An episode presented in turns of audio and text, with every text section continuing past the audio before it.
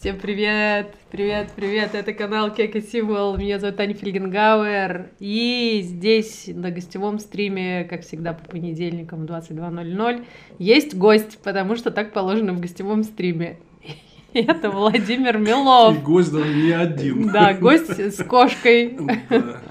Вот. Всем привет, девчонки с праздником. Э. Мы вас очень любим. Да, а, значит, э, Милов специально подвинулся в как бы в самый край кадра, чтобы было видно кошку, которая пытается сожрать. Нет, киси, ну так же нельзя, смотри.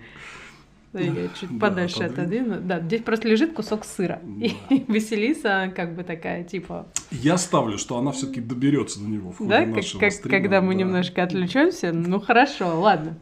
Значит, э, котятушка... Все, она все пошла в наступление такая. Стрим начался, люди заняты, я сейчас получу все, что мне нужно. А, вначале напомню всякие технические моменты. Значит, вот тут вот внизу в описании к стриму есть ссылка на донат Pay. Вы можете задавать свои вопросы Владимиру Милову. А также в описании к нашему стриму есть ссылка на YouTube канал Владимира Милова. Если вы еще не подписаны по каким-то непонятным причинам, ты смотри, она решила зайти с, с другого фланга. Да, да. А, вот, обязательно подписывайтесь, тем более, что у а, Милова начался новый цикл передач про 90-е. Ролик начал, э, ролики будут с какой периодичностью появляться? Слушай, ну как снимем? Как, ну, как пойдет, пойдет. Да, первый мы, мы уже есть. Штук 15 их сделать, У, может больше. Отлично. Вот. Ну, короче, первый ролик про 90-е, я все контролирую. Да. А, первый ролик про 90-е уже есть. Вот, рекомендую посмотреть. А, вот. Так, я не знаю. И, скажи. кстати говоря, подписываюсь. Я зашел и был ужасно недоволен вашим поведением, потому что у Тани так и нету 20 тысяч подписчиков еще. Это, это безобразие. По моим расчетам это все должно... Потому что, ребят, сразу вот прям зайдите туда, кликните подписаться и не смотрите просто так, не теряйте время. Да, все верно, все верно. Значит так, начали мы с э, поздравления, но я не знаю, как, э, в принципе, ты к гендерным праздникам относишься. Слушай, я э, отношусь к ним как бы с таким, знаешь, еще с совковых времен, с да, не очень таким хорошим моментом, да, потому что я, я просто помню вот это партхоз, вот это все, да, какие у нас, значит, соответственно, прекрасные женщины и типа мужественные мужчины. И вот э, девчонки ругаются, что вот их поздравляют там типа с 8 марта исключительно за, по гендерным этому принципу, да, а мне тоже, например, обидно, то есть я себя считаю защитником Отечества не потому, что я там в 93 году с автоматом Калашникова охранял какой-то склад ГСМ там на военных сборах, это как бы самое меньшее, что я мог сделать для Отечества. Вот, поэтому весь этот налет, он, конечно, не очень, но я рад, что э, девчонки радуются, что их поздравляют, что они празднуют, что им приятно, поэтому вот это вот главное, кто как воспринимает, это как бы уже второй вопрос. Ну, хорошо, ладно, значит, кто празднует, тех поздравляем, кто да. не празднует, ну, и, значит, смотрите наш стрим, потому что мы не собираемся обсуждать 8 марта, а будем обсуждать всякое важное насущное. Серьезную фигню, да. Да, всякую, э, всякую серьезную фигню. Значит, смотри, какую э, фигню я предлагаю обсудить. Хотя, в принципе, мы уже об этом э, говорили с тобой и в прошлый раз, и вообще сейчас много очень говорят про санкции, там, европейские, американские, британские, персональные санкции. А, я хотела вот с какой стороны поговорить. А, ты очень много знаешь про европейскую бюрократию, про европейских чиновников, про европейских депутатов. Объясни, пожалуйста, как это работает? Вот происходит нечто вопиющее – да, вот, например, там а, руководство какой-то страны использует запрещенное химическое оружие для того, чтобы разобраться с политическим оппонентом. Или, не знаю, кто-то Ким Чен Ын. Ну, да. всякое бывает да, да, да. в мире. Вот. Как этот процесс вообще происходит? А, кто кому дает добро, кто может что инициировать, у кого какой вес голоса. Угу. А, Потому что мы здесь не очень понимаем, что это за длительные и, как отсюда да. кажется, бессмысленные процессы. Объясни, в чем там смысл. Смотрите, значит, э, Евросоюз – это такая очень долгая, там, 70 лет строившаяся федерация снизу. То есть, по чуть-чуть, они вот много десятилетий по чуть-чуть делегировали полномочия в Брюссель. Из этого пока сложилось что-то, но это только что-то. Потому что, например, чем отличается ЕС от США, что у ЕС нет единой спецслужбы. Например, в Штатах есть спецслужбы, которые могут просто президенту положить доклад, типа вот тот Дерипаска, значит, здесь нашкодил, поэтому визу не даем, включаем его в список, да. А в ЕС такого нет. В ЕС есть у них каждую неделю вот эти совещания глав правительств и министров иностранных дел 27 стран, где они собирают такие планерки, да, ЕСовские, да, где они собираются и обсуждают какие-то важнейшие вопросы, и там, а, например, там, естественно, там что-то случилось, надо, нужна какая-то реакция, да, но каждая из 27 стран может там блокировать или затянуть решение по каким-то внутренним моментам. Вот была известная история, помнишь, осенью, как Кипр блокировал санкции против Лукашенко по несвязанной теме. Угу. Он требовал, чтобы туда включили историю. Там Турция начала бурить, э, разведку вести у них на спорной зоне шельфа. Да? Турция не член ЕС вторглась фактически в воды страны члена ЕС, да, и они говорят, пока вы это не рассмотрите, мы вам заблокируем да, там да, вообще да, да. все. Потому да, что у да. каждого своя история, и каждый вот. борется за свои интересы. Поэтому смотри, ЕС это такой огромный слон, который, если он развернется, он, в принципе, своим хвостом может зашибить, да, но а, у него 95% времени уходит на вот эти внутренние согласования. Знаешь, какая аналогия? Вот ты видела, а, там, условно называют мишку, да, коала австралийский, да. который, да, угу. он питается эвкалиптом, который жутко токсичный. Да. И его переваривать очень сложно. Поэтому он, блин, спит по 20 часов в день. Потому что ему надо много отдыхать, потому что переварить этот токсичный эвкалипт. Это... Вот как бы примерно такая история. Да? Но в итоге э, я думаю, что вот ЕС сейчас показался последние годы, особенно после отравления Навального, как гораздо более эффективный, чем Штаты он, по крайней мере, сразу среагировал и сразу вынес вердикт, что никаких споров, это было отравление запрещенным новичком, попытка убийства. Сразу были введены санкции, как бы, ну вот мы на них ругаемся, но они довольно заметные, потому что Кириенко и Бортников это все-таки фигуры первого ранга, да. Да. Вот. И, э, но им, конечно, дольше занимает э, вот процесс выработки каких-то более серьезных и болезненных мер, но слон этот задвигался, вот. И вот эти механизмы внутреннего согласования. То есть, короче говоря, Тань, там уже нету таких людей внутри ЕС, которые говорят, нет, не надо ничего вводить, типа Путин наш там партнер торговый, это приведет к вреду там и так далее. Сейчас они уже обсуждают только конкретику, вот вводить что. Это уже серьезный э, прогресс. То есть оппозиции внутренней уже нет после Но... того, что случилось. Я правильно понимаю, что вводить, вводить что и вводить против кого, это тоже не так, что кто-то принес на бумажке списочек. Это тоже да. происходит несколько сложнее. Да, вот они сказали, что. То есть, я, у меня, кстати, вот э, Таня правильно сказала, подпишитесь на мой канал. Буквально предпоследнее видео это про вот этот механизм принятия санкций против тех же олигархов. То есть ЕС это все-таки территория верховенства права.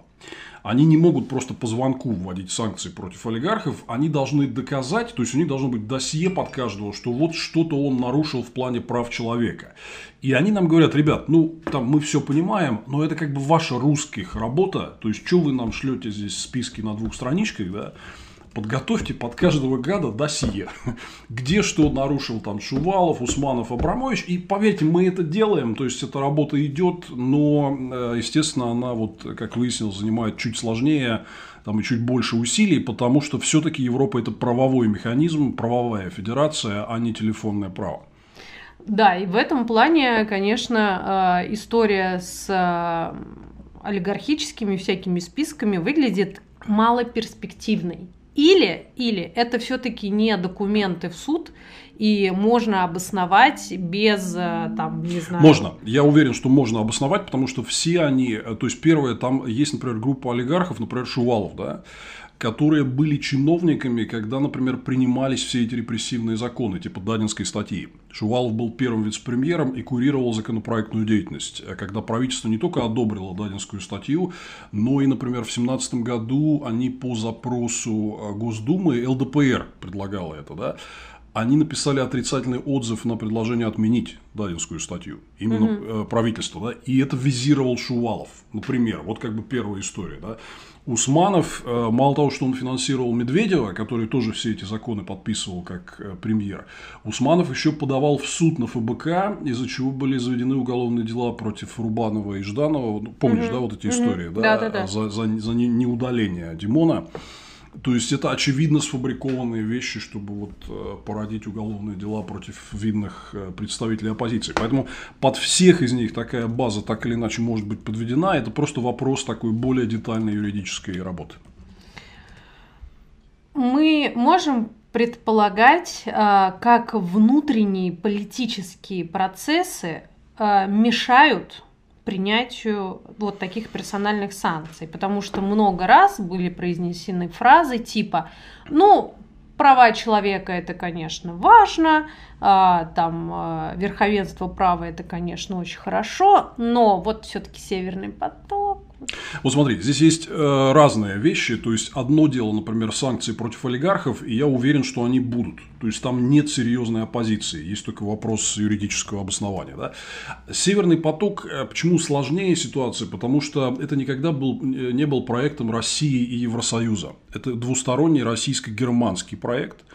И в Германии в этом задействовано очень много коммерческих интересов и местных интересов. Например, вот э, земля, вот это вот Мекленбург, э, Западная Померания, которая, э, где входит он на землю, да, а, а в Гер... Германии вообще вся конституция строится от суперсильного местного самоуправления и земельного федерализма, да, и а, вот эта земля, она просто категорически говорит, там это рабочие места, нам этот проект прям нужен, прям идите нафиг со своей геополитикой, будем подавать там в суд на федеральное правительство, если что. Да?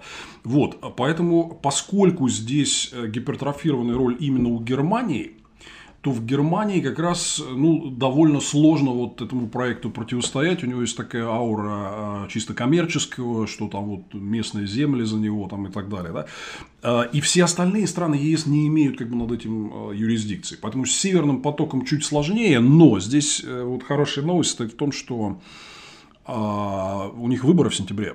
Угу. Да, и, я вот э, поэтому и спрашиваю про внутренние и, политические и там э, процессы. практически нет вариантов, э, что ну, однозначно будет правительство ХДС и зеленое. То есть зеленые будут младшим партнером. У зеленых, прямо если вы зайдете на сайт Грюна, да, то вы увидите у них как бы запретить северный поток это ключевое требование, это раз. Да. Скорее всего, они, вероятно, получат пост Министерства иностранных дел. И более того, вот уже сейчас даже в нынешнем кабинете видные министры ХДС, типа Йенс Шпан э, или вот они говорят Крам Каренбауэр, они тоже против Северного потока. То есть, короче говоря, новое осеннее правительство, скорее всего, точно его заморозит. Вопрос вот, как удастся до этого времени дотянуть там и так далее. Сейчас задам отвлеченный да. вопрос, такой шаг в сторону, просто вдруг вспомнила новость нескольких дней, где-то на прошлой неделе, я, по-моему, ее читала, что это австрийская бывшая ми- ми- ми- министерка, министр, Кнайсен, а, да. да, у да, которой да. Путин плясал на свадьбе, да. Э, она в Газпроме. В Роснефть. В, Ро... Роснефть. в Роснефти. Роснефть, да. Слушай, что за прикол? Слушай, ну а Шрёдер, не, не, смотри, а, а что, ее я, я, я не знаю, я, я вот написал это этот твит, а, а народ удивляется. Все дело в том, что эта тетка, она была, но она не сама была член партии, но она была номинирована в предыдущее правительство Австрии вот этой самой партии свободы ультраправой, которая в 2016 подписала соглашение о сотрудничестве с Единой Россией. Почему партия свободы вместе с Кнайсель вылетели из правительства? Наберите Ибица Гейт. Это когда главу этой партии Штрахи, вице-премьера, записали на Ибице, как он, значит, брал деньги у русских в обмен на что-то это, да? То есть эти все европейские ультраправые, они просто сидят на путинской деньге. Это же давно все. А, а это такой типа гешефтик. Да, вот ты свое дело сделала, да. смотри, у нас рост. Слушай, а так у нас много больших компаний, да, можно очень да, большое да, количество да. таких полезных да, людей да. потом рассадить по Но а, это вот бордам. Как, как бы очень важный момент, потому что здесь видно, что вот эти австрийские ультраправые, а, они попались много раз. То есть они попались на Ибица-гейте, брали деньги у русских. Вот сейчас это Карин Кнайсль, значит, идет в Роснефть, номинирован в совет директоров, будет там 500 тысяч баксов в год не хотите, вот она будет столько получать, да. Вот, а, то есть это системное явление. Марин Ле Пен, вы знаете, у нее была история с этим займом от а, российско-чешского банка, а, кто дает партиям займ, как партия будет отдавать займ, да? что, у нее доходы что ли есть? Нет. Да? Вот, в общем, это такая коррупция ультраправых в Европе, это старая история, которую Путин эксплуатирует. Ну, классно, слушай. Прям вообще Прям люди классно, ничего обалдеть. не стесняются. Да, да чё. Ну, я к тому, что... Бабло а, побеждает зло, да. Ну, как бы R-репутация у нас может быть там в России все такие классно они устроились но все-таки для Европы, наверное, это выглядит не очень правильным. А ты знаешь, вот интересная штука, что Европа-то она как бы очень разная. То есть там э, много людей с таким коммерциализированным мышлением, типа деньги рулят всем, да, мы как, там эти, ну русские туземцы, у них всегда был бардак, у них всегда была диктатура и все, да, Африка такая, арктическая Африка, да, поэтому типа заработать там, а потом привезти, значит, и типа потратить это все на обустройство нашей любимой Европы, это, ну, колонизаторская такая психология, что, это не зазорная штука. Ну, а с другой стороны, слушай, э, все, все, все усилия, все деньги так или иначе в итоге возвращаются в Европу. Ну, то есть, где дома, где обучение, где вложения, где инвестиции. И где правовая защита. Да, вот всё. это важный момент, о котором я все время говорю про санкции. Почему все-таки вот включение этих путинских чиновников в санкционные списки важно? Хотя многие говорят, что а, они все равно не ездят. Нет, нет, нет, ребят, когда они поругаются с Путиным, а, а каждый из них обязательно поругается, да, Куда им деваться? Он Пугачев сидит в Лондоне и прячется там за правовой защитой, да? А если бы он уехал там в Дубай, то Дубай бы его экстрадировал. Потому что что им с Путиным ссориться? Поэтому, кроме всего благосостояния, образования, медицины, еще и вот этот фактор правовой защиты. Что ты в Европе защищен европейским законом, и никакой Путин до тебя не доберется.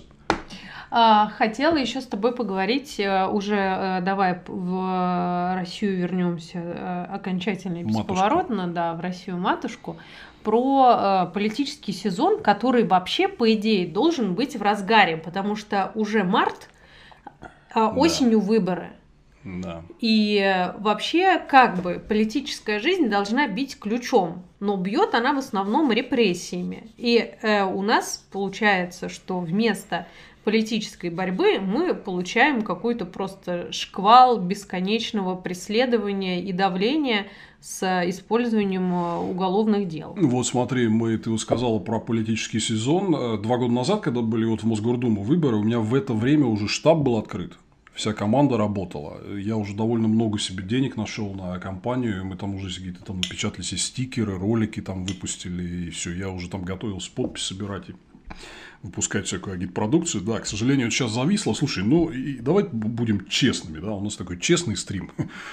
Я, честно говоря, вот э, в огромном минусе сейчас нахожусь от всего, что произошло, вплоть до там не совсем понимания, что делать дальше, потому что я начинал год, э, думая, что вот у нас будет такая магистральная поступательная работа по вот, сентябрю, по выборам, да, и мы как бы все силы бросим на это. Кстати, вот обратите внимание, если вы смотрели мои стримы на Навальный Live после того, как Алексея отравили, мы все говорили одно. Лучший ответ это умное голосование, умное голосование. Все плешь проели, нам уже даже писали там типа хорош про это, про это умное голосование. Сейчас это, к сожалению, вот в последние несколько недель это все немножко сломалось. Э, то есть произошла такая расфокусировка. Алексей сидит, вытащить его не получилось и, к сожалению, возможно, скоро не получится. А люди как бы думают о разном. Кто-то хочет продолжения вот этих протестных акций, кто-то пишет, нам надо доставать Алексея, это главное. Тема с Госдумой ушла на второй план. Реально, вот, ну, надо сказать, что не то, что никто не занимается, но очень много из э, таких видных оппозиционных деятелей либо сидят вот э, там или в тюрьме, или по домашним арестам, э, либо уехали из страны, да, и, к сожалению, для меня это ситуация, к которой я вот не был готов. Я, я не очень знаю, что делать. Вот говорите, где твои стримы, а мне не так, чтобы есть что сказать, потому что я пока не сориентировался, как в этой новой обстановке все это опять собрать вместе и э, начать вести думскую кампанию?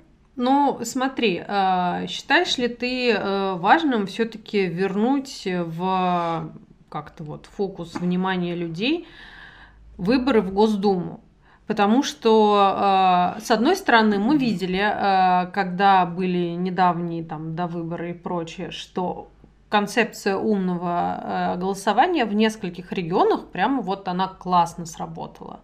И это произвело впечатление. Более того, смотри, она э, сработала лучше всего там, где есть сильный штаб, который вел именно вот свою компанию, даже если их не допустили. Да? То есть, вот у нас были лучшие регионы, это Новосибирск, Томск и Тамбов. В Тамбове как бы вообще всю команду сняли с выборов по беспределу, но они такие Единую Россию там и прокинули. Да? Вот, поэтому, конечно, здесь э, успех этого умного голосования, это не просто вот ты типа в интернете как бы всех призываешь, а это зависит от работы на земле.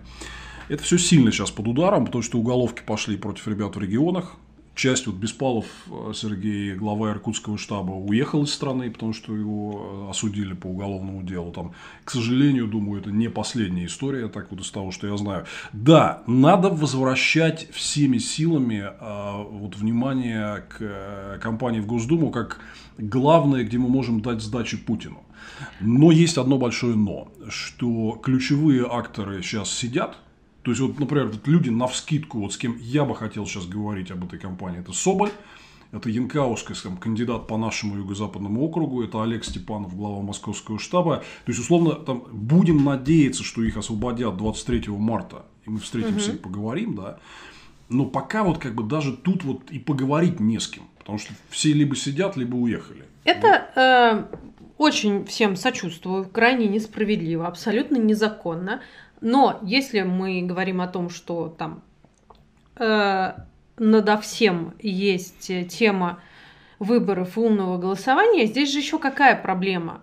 Э, вообще объяснить, зачем это все надо, потому что э, я уверена, что ты слышал это много раз, и я думаю, что услышишь еще больше раз э, такой ответ – Какое в жопу умное голосование, за кого бы вы не предложили проголосовать, этих людей все равно, значит, либо снимут в последний момент, либо перекупят и переманят.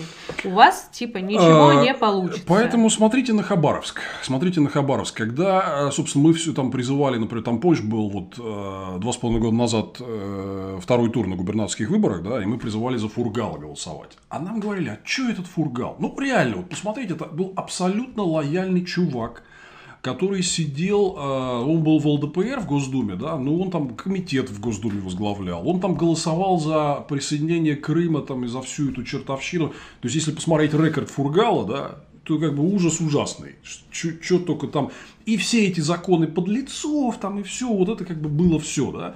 Но мы говорили, ребят, главное, что единорос будет повержен, и в регионе будет другая власть. А, и которая, она не будет там демократическая, это мало что имеет общего с прекрасной Россией будущего, но ситуация сменится, люди вздохнут там свободнее, да. И вот это произошло. В результате это вылилось в то, что да, Фургала арестовали, но с другой стороны, теперь целый огромный регион, мы это видели, я думаю, физически, он уже не вернется к Путину. То есть они могут контролировать ситуацию там только силой, как в Беларуси регион, который, ну, он не то чтобы был лояльный, но он и не бузил, да. Но теперь все, вот э, связка между Хабаровским краем и Путиным, и Единой Россией, она разорвана окончательно. Вот нам надо много таких Хабаровсков по Ну, на самом деле, так или иначе, есть э, Архангельская область, там есть своя повестка. А, есть, не знаю, там в Ингушетии своя повестка, в Екатеринбурге своя Екатеринбурге повестка, своя. в Нижнем Новгороде своя ты, как повестка. Бы, да? Ты не можешь предложить универсальный какой-то да, а, он не должен сценарий быть... для каждого региона. Не, смотри, он универсальный не должен быть, но должно быть одно, что все регионы, у них есть общая проблема, что э, политическая монополия Единой России, однопартийная система ведет к самым разным трудностям. Где-то ШИС, где-то а, там закрывают больницы там, и так далее, где-то еще чего-то. Вон Сахалин сейчас вышел а, без, на беспрецедентный митинг вот зимой, где было а, там пара тысяч человек, там, такого Южно-Сахалинске давно не видели. Да? Вот, поэтому нам надо больше таких регионов, которые осознают именно политический характер ситуации, чтобы бороться надо с однопартийной системой. Что будет? Если впервые с 2003 года Единая Россия потеряет большинство в Госдуме, даже несмотря на то, что все эти партии остальные, они левые, да, не, не в смысле политической ориентации, а в смысле такой левизны, да, своей. Вот. А даже несмотря на это, это будет очень серьезный сдвиг в повестке. Это будет очень серьезный удар по престижу Путина, что он даже своей партии не может удержать большинство в парламенте. Это будет прямое доказательство, вот, чего мы видим в рейтингах, где у него поддержка падает. А оно материализуется, вот как э, Шульман все время говорит, что выборы – это лучший социологический опрос. Уже с такой справкой из э, Центра избиркома. Поэтому надо этого добиваться. Да, конечно, надо все возвращать сейчас к тому, чтобы э, центральный акцент делался на выборах Госдумы, но это стало сложнее делать за последние недели. Ну и плюс еще не забывай, что когда время подойдет и вы будете предлагать кандидатов для умного голосования – выйдет обязательно человек в белом пальто достанет табуреточку, нравственный камертон, да, залезет да, на табуреточку, вот так а вот. Вы видели? Вот так вот так да, сделал, так. Да. За коммунистов я голосовать не, буду. Да, да, да. Ну, ты знаешь, на, на самом деле, смотри, это, это настолько сложная ситуация, что я бы ее прям не упрощал, потому что я понимаю этих людей. Я понимаю этих людей. Мне самому просто болевотное ощущение вызывает вот ставить крестик э, против КПРФ. Да, и я пару раз это делал, и, ну, прям, скажем, ощущение так себе. Но вот путинская Россия, она не дает вам хорошего выбора. Она дает выбор между очень-очень-очень плохим и очень-очень-очень прям совсем-совсем-совсем плохим. Вот наш выбор вот такой вот, ребят. Да, ну, слушайте, э, и тогда выйдет кто-то, кто скажет, может быть, нам просто не ходить на выборы. Да, но э, смотрите, кстати говоря, вот э, что касается не ходить, то э, вообще пассивность исключительно высокая, да, там, мы каких-то супер явок не ждем. Это скорее можно развернуть в свою сторону, потому что на низкой явке, как мы видели вот сейчас на выборах в регионах, можно мобилизовать э, своих. То есть там, дополнительная тысяча своих сторонников, которые вы приводите, она гораздо больше весит, чем в обычных условиях. Потому что явка низкая, и тысяча дополнительных голосов против, значит много. Так что из всего можно сделать при желании. В принципе, все не прям катастрофично. Не катастрофично, но я еще раз хочу подчеркнуть, что ну, ситуация прямо сейчас, вот, честно говоря, очень сложная. Если хочешь, вот у меня там моральные ощущения на уровне, вот когда я 19 августа 1991 года выглянул в окно, а я жил на Ленинском проспекте на развилке с Вернадским, вот где эта гостиница «Салют». И я вот эти танки, которые ГКЧП ввело в Москву, увидел не по телевизору первый раз. По телевизору показывали балерин. А я увидел вот их прям в окошко с балкона. И вот, честно сказать, вот у меня сейчас ощущение, вот, наверное, более всего похожее на тот момент. А, да, но это был переломный момент. Мы тогда не знали. Первые два дня был писец, Тань. Первые два дня был писец. Мы думали, что все. Вот мы думали, что все. И только на третий день, 21-го, когда у них провалилось наступление ночное танковое на Белый дом, а когда стало видно, что эти заколебались, поехали там в Форос Горбачеву, тогда все поменялось. Но первые два дня ощущения были, ё, я даже вообще не хочу об этом говорить. И вот, к сожалению, вот с посадкой Алексея и всем этим вот разгромом, а, ну, во многом моральные ощущения вернулись. Извините за непраздничную такую постановку вопроса, но у нас же правдивый кошачий стрим. Да, но, э, слушай, когда это вообще, конечно, неблагодарное, неправильное и э, совершенно не, неверный подход искать всякие исторические аналогии, но все равно так или иначе человек постоянно обращается к своему опыту, к своим переживаниям в течение жизни. Э, и мои товарищи, которые постарше, просто я в силу возраста, например, не могу да, проводить никакие подобные аналогии, потому что я в 85 году только родилась, переехала в Москву в 96-м.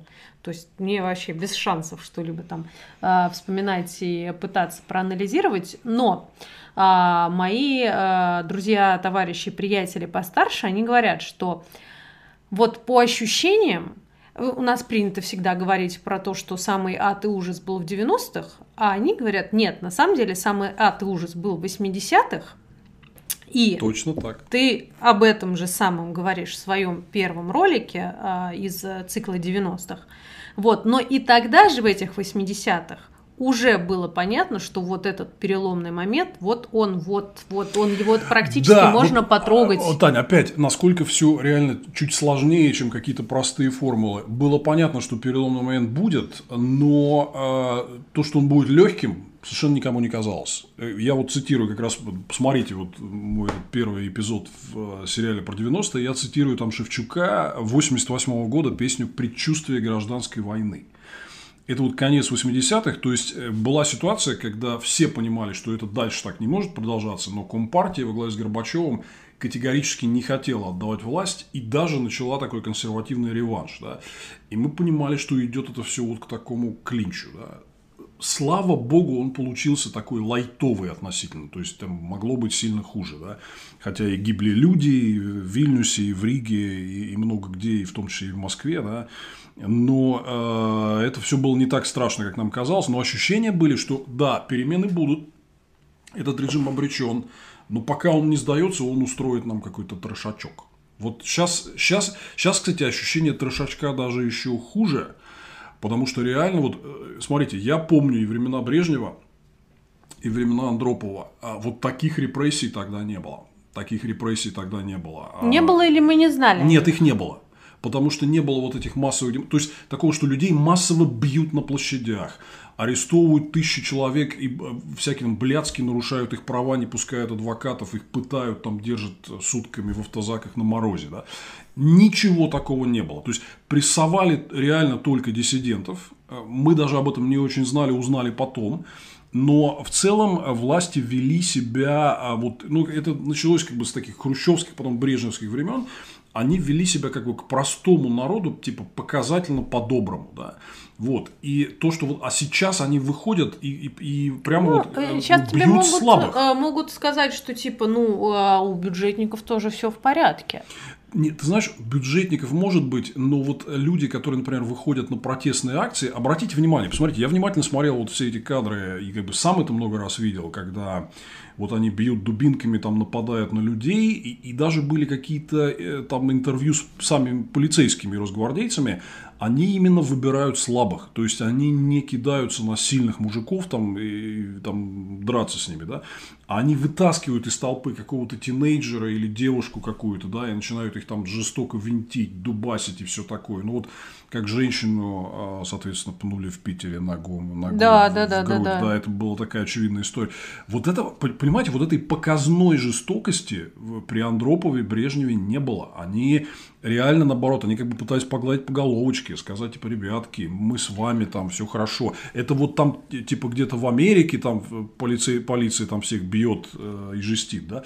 У нас такого полицейского насилия не было.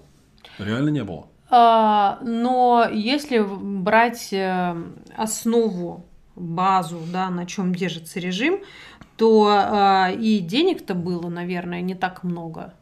А сейчас-то у власти бешеные бабки. Которые вскружили им голову, я бы сказал. Да, но которые эм, то есть они обеспечивают веду... их э, да, существование. И, и обеспечивают, то есть тут как бы все сложилось. И обеспечивают их существование. И они ведут войну с нами, непримиримую жестокую войну с нами за свои бабки. Да. То есть за, это, за ну, свое бы... право не делиться с нами и не выпускать нас Это да. тут же такое прям, ну, совсем неудачное для граждан Комбо.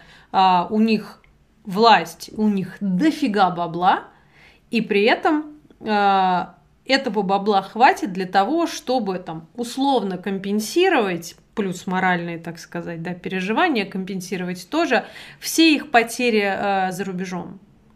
И в этом плане э, сложно надеяться, и там и проводить невозможно точно абсолютно аналогии с э, позднесоветским периодом, потому что совершенно другая экономическая ситуация. Я согласен, э, что не надо проводить полные аналогии, но я просто передаю ощущения. То есть вот ощущение да, да, да, я понимаю. Что... Просто э, это важная деталь. Да, это очень согласен, важная деталь, согласен. что у режима очень много денег. Это, это правда. И, и они циничны. То есть э, у них нету, вот они не пытаются какую-то э, такую идеологическую, э, такую на, на, навес создать, как коммунисты, что мы там за всемирное какое-то равенство, справедливость и так далее, да. Ну, как бы они прямо говорят, да, что типа вот, потому что мы, у нас идет геополитическое соперничество, да, вот нам надо дворцы, да, потому что мы боремся. Они прям так вот, когда про дворец, они так и говорят. Да, Путину положен дворец, потому что он много сделал для России. А что он сделал для России? А для России он борется с США. Вот как бы такая вот история. Нормально. Поэтому ему можно много денег, а вы засуньтесь, что-то будете недовольны, будем бить. Кстати, знаешь еще вот такой момент, э, я в последнее время везде говорю, что мне кажется, они, они уже не разделяют внутреннюю и внешнюю политику вообще они считают всех тех, кто борется за перемены и за народовластие, просто априори агентами вот да, всей уже, этой, да, ну, уже это одно и то время, да. да. То, то есть да, это да. не то, что вот они где-то там что-то договариваются, а здесь бьют оппозицию. Причем, если поначалу была история про то, что любого несогласного автоматом записывали в купленного, то теперь это однозначно купленный иностранцами. Да, то есть да. Не, РУ там. Да, не может быть такого, что человек, а, гражданин Российской Федерации критикует власть а, просто потому, что он вот видит какие-то проблемы. Нет, это непременно иностранный агент. Э, и, кстати, история с иностранными агентами тому, мне кажется, прямое свидетельство. И даже когда они применяют вот эти нормы на практике, взгляда. они прямо так и трактуют, что критика власти – это есть уже, соответственно, э, там, то, что вы стали на сторону, как говорят, там, потенциальный пособник вероятного противника. Но уже даже невероятного, а реального. То есть они, они считают тех, кто борется за народовластие в стране, просто однозначно агентами каких-то западных спецслужб. А, смотри, я хочу вернуться к... Там вопросы задают какие-то? Да, да, да, мы сейчас, сейчас я закончу ты свои там вопросы. Ты еще сидела, да, смотрела. Да. Да. А, а, я а, сейчас просто последний задам вопрос свой и перейдем к донатам. Мы дальше отдам тебя на растерзание а, зрителям. Сожрут, думаешь, меня? Нет, слушай, если кошка не сожрала тебя. Ну да, ладно, да. А, Согласись. Так вот, так. значит, ты сейчас затеял вот эту серию роликов про 90-е. Пока вышел один эпизод, самый первый, такой общий, скорее разъяснительный, некое предисловие, да, к циклу. А, вот для тебя это попытка понять, в какой момент все пошло не туда, а, потому что сейчас в 2021 году мы, видимо, пожинаем плоды 96 и 99 Нет, нет. Нет? Э, я, я в то время был очень активен. Я участвовал во всем. Я понимаю, когда что пошло не так. Причем, ребят, это пошло не в какой-то один момент. Там было много разных точек, я про всех их расскажу. Почему я делаю этот цикл? Очень просто. Потому что я год назад решил сделать вот этот цикл про СССР, про финальные годы, как э, СССР разваливался. И он очень хорошо, мы его закончили, он хорошо зашел, его можно сейчас зайти у меня на канале посмотреть. Ну и, естественно, когда я его вел, то народ говорит, ну окей, СССР, все хорошо, а дальше-то что было? Дальше наступил какой-то писец, и давай-ка ты расскажи про него честно. И вот я решил рассказать про него честно. Там было точек перелома очень много разных. Я вообще про 90-е советую ребят уходить от этой линейной вот темы, да, что ну, у меня будет вот через одну серию про кризис 93 -го года самая популярная фраза, что типа вот Ельцин расстрелял парламент из танков. Но, друзья мои, это был настолько долго развивающийся кризис с такими системными как бы причинами. Там было очень много-много всего, да что вот упрощать это до формулы, там, расстрелял из, расстрелял из танков, это произошло в тот момент, когда уже это вообще все кончилось, откровенно говоря. Это был просто вот такой визуальный эпизод, да, но тогда уже в тот момент реально все э, кончилось. Поэтому я буду рассказывать сложную картину про реальные 90-е, про весь там э, комплекс всяких э, штук. Это очень важно, мне кажется, для будущего какого-то перехода России к нормальности – Потому что нам, нам в 90-е не хватало вот этого понимания, не хватало вот этого опыта. Мы все наделали кучу глупостей. Я, я честно говоря, очень хотел бы, чтобы их не повторяли в будущем. Да? Поэтому, мне кажется, об этом важно честно говорить.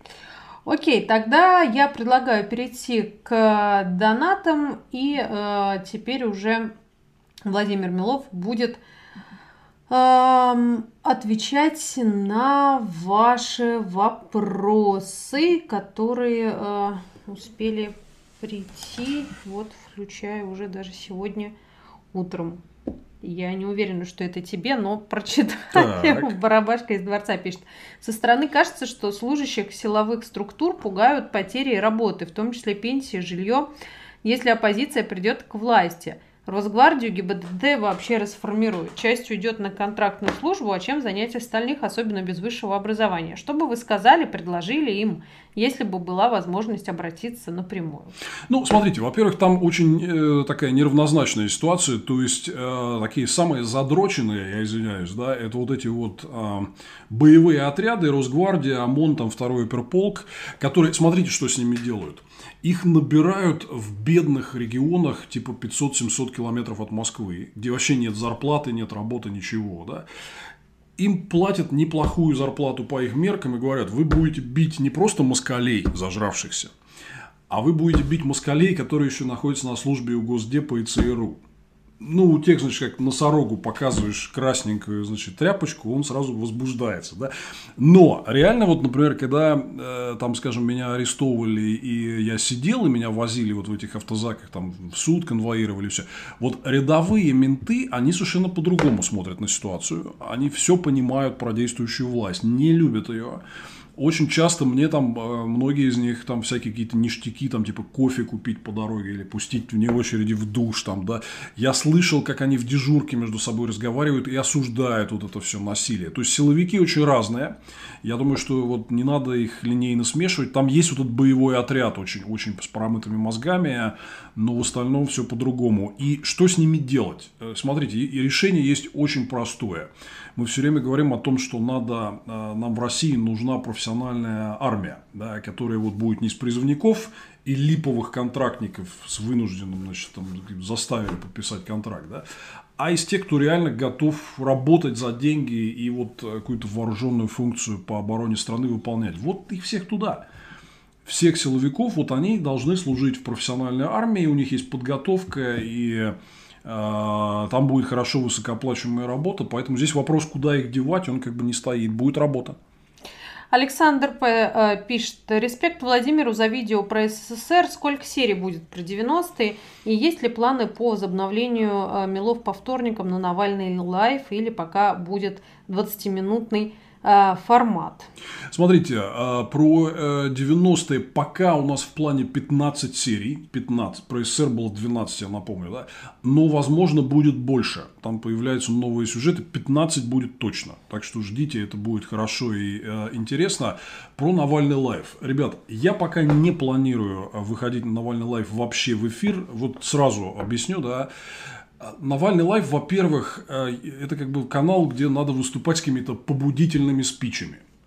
Если вы, там, кто не успел, посмотрите наш сегодняшний стрим с самого начала, я повторю, что я пока не понимаю, как собрать вот это все заново. Да? Вот. Э, удар очень серьезный по нам нанесен, и та стратегия, которую я еще видел э, главной в начале года, она, в общем, сломана. Поэтому, если бы мне было что сказать, я бы, во-первых, вышел. Ну, вот я не выхожу, потому что пока нечего сказать. И, к сожалению, вот реальность такова.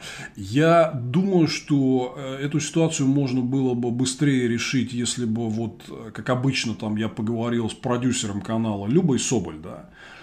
Я, я рассчитываю на это. Но Люба Соболь под арестом, я надеюсь, что 23 марта она выйдет, и мы как-то с ней обсудим. Но вот второй момент. Мне просто, понимаете, Навальный лайф это, канал Алексея Навального, да. Я там, в общем, был всегда приглашенный спикер такой.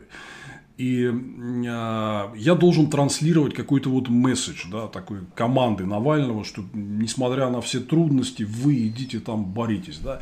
Я пока вот это вот как бы в нынешней ситуации не нащупал какой месседж на эту тему транслировать, поэтому считаю этически неправильным э, на этом канале сейчас выходить в эфир, да. Вот, так что, к сожалению, вот пока такая ситуация, смотрите мой канал, и там не только цикл про 90-е, я комментирую текущую политику и санкции и все такое, но вот пока так. Так, тот же Александр. Э, П. спрашивает, согласен ли Владимир с мнением Колесникова из Центра Карнеги, что массовый конформизм – один из предохранителей системы Путина? Ну, согласен, но смотрите, э, ситуацию надо смотреть в динамике, а не в статике. То есть в динамике она такая, что для Путина вот со временем по разным параметрам все становится хуже, хуже, хуже, хуже. От него отворачивается все больше людей, которые вот э, еще вчера как бы были либо лояльны, либо безразличны. Да? Поэтому мне интересна вот эта динамика, я хочу эту динамику конвертнуть в политические изменения. Поэтому мы смотрели на выборы Госдумы как главное событие года, да, где есть такая а, возможность. А, да, еще, возможно, ситуация не созрела прям до радикальных перемен завтра, но динамика для Путина плохая. И это гораздо важнее того, что где-то еще в кустах сидит куча конформистов, которые пока лояльны. Так, э, Михаил О. спрашивает, а каким образом лидеры западных стран могут способствовать освобождению Алексея Навального помимо санкций? Ну, санкции это, во-первых, очень эффективный инструмент политики, потому что они наносят Путину огромный ущерб. Э, то есть то, что он не может обеспечить экономический рост, это прямое следствие санкций 2014 года. И вот кредитной блокады, которую фактически объявили нашим крупным госкомпаниям, то, что его элиту отрезают э, от, от цивилизованного мира, обратите внимание, вот, например, э, вот это вот еженедельное совещание постоянных членов Совбеза, да, там уже половина под западными санкциями. Скоро будет как бы вторая. Да? То есть ты, ты попал в путинскую элиту, значит тебе отрезан путь в цивилизованный мир. Это все болезненно. Если они еще ударят по деньгам конкретно в виде санкций по олигархам, это будет еще более болезненно, да. Поэтому не случайно, вот, например, э, еще до вот Майдана и войны с Украиной, скажем, перед Олимпиадой в Сочи, когда Путин смотрел на это как на шанс нормализовать, навести мосты с Западом, он отпустил Ходорковского, отпустил Пусирайт буквально за пару месяцев до этого. Да. Поэтому, в принципе, это все влияет. И единственное, что здесь, э, конечно, надо, чтобы все-таки европейцы, американцы, они осознали степень угрозы. Я им все время говорю, ребят, это не про то, что Навального посадили, понимаете? Вот они сегодня растаптывают законность и право здесь, а завтра они экспортируют это поведение за границу. Грузия, Украина, вмешательство в выборы, бегают с ядом новичок по всей Европе там и все такое, да? А где гарантии? Вот они отравили Гебрева и Скрипаля, а где гарантии, что они не отравят какого-то политика поставленного завтра? Потому что все эти там намазать полотенце, значит, э, в гостинице новичком, это как бы не такая, это не бином Ньютона, да? Вот, поэтому э, они это понимают. Я думаю, что действия в ближайшее время будут. Так, Таню с праздником, спасибо большое. А, и вопрос, а, не кажется ли вам, что маловато образовательного контента в Рунете в части объяснения сути западной цивилизации, что никакие транснациональные корпорации не управляют правительствами, что никто из России или из Африки не хочет выкачать ресурсы, никто не хочет марионеточное правительство насадить. Запад просто хочет демократический, мирный мир.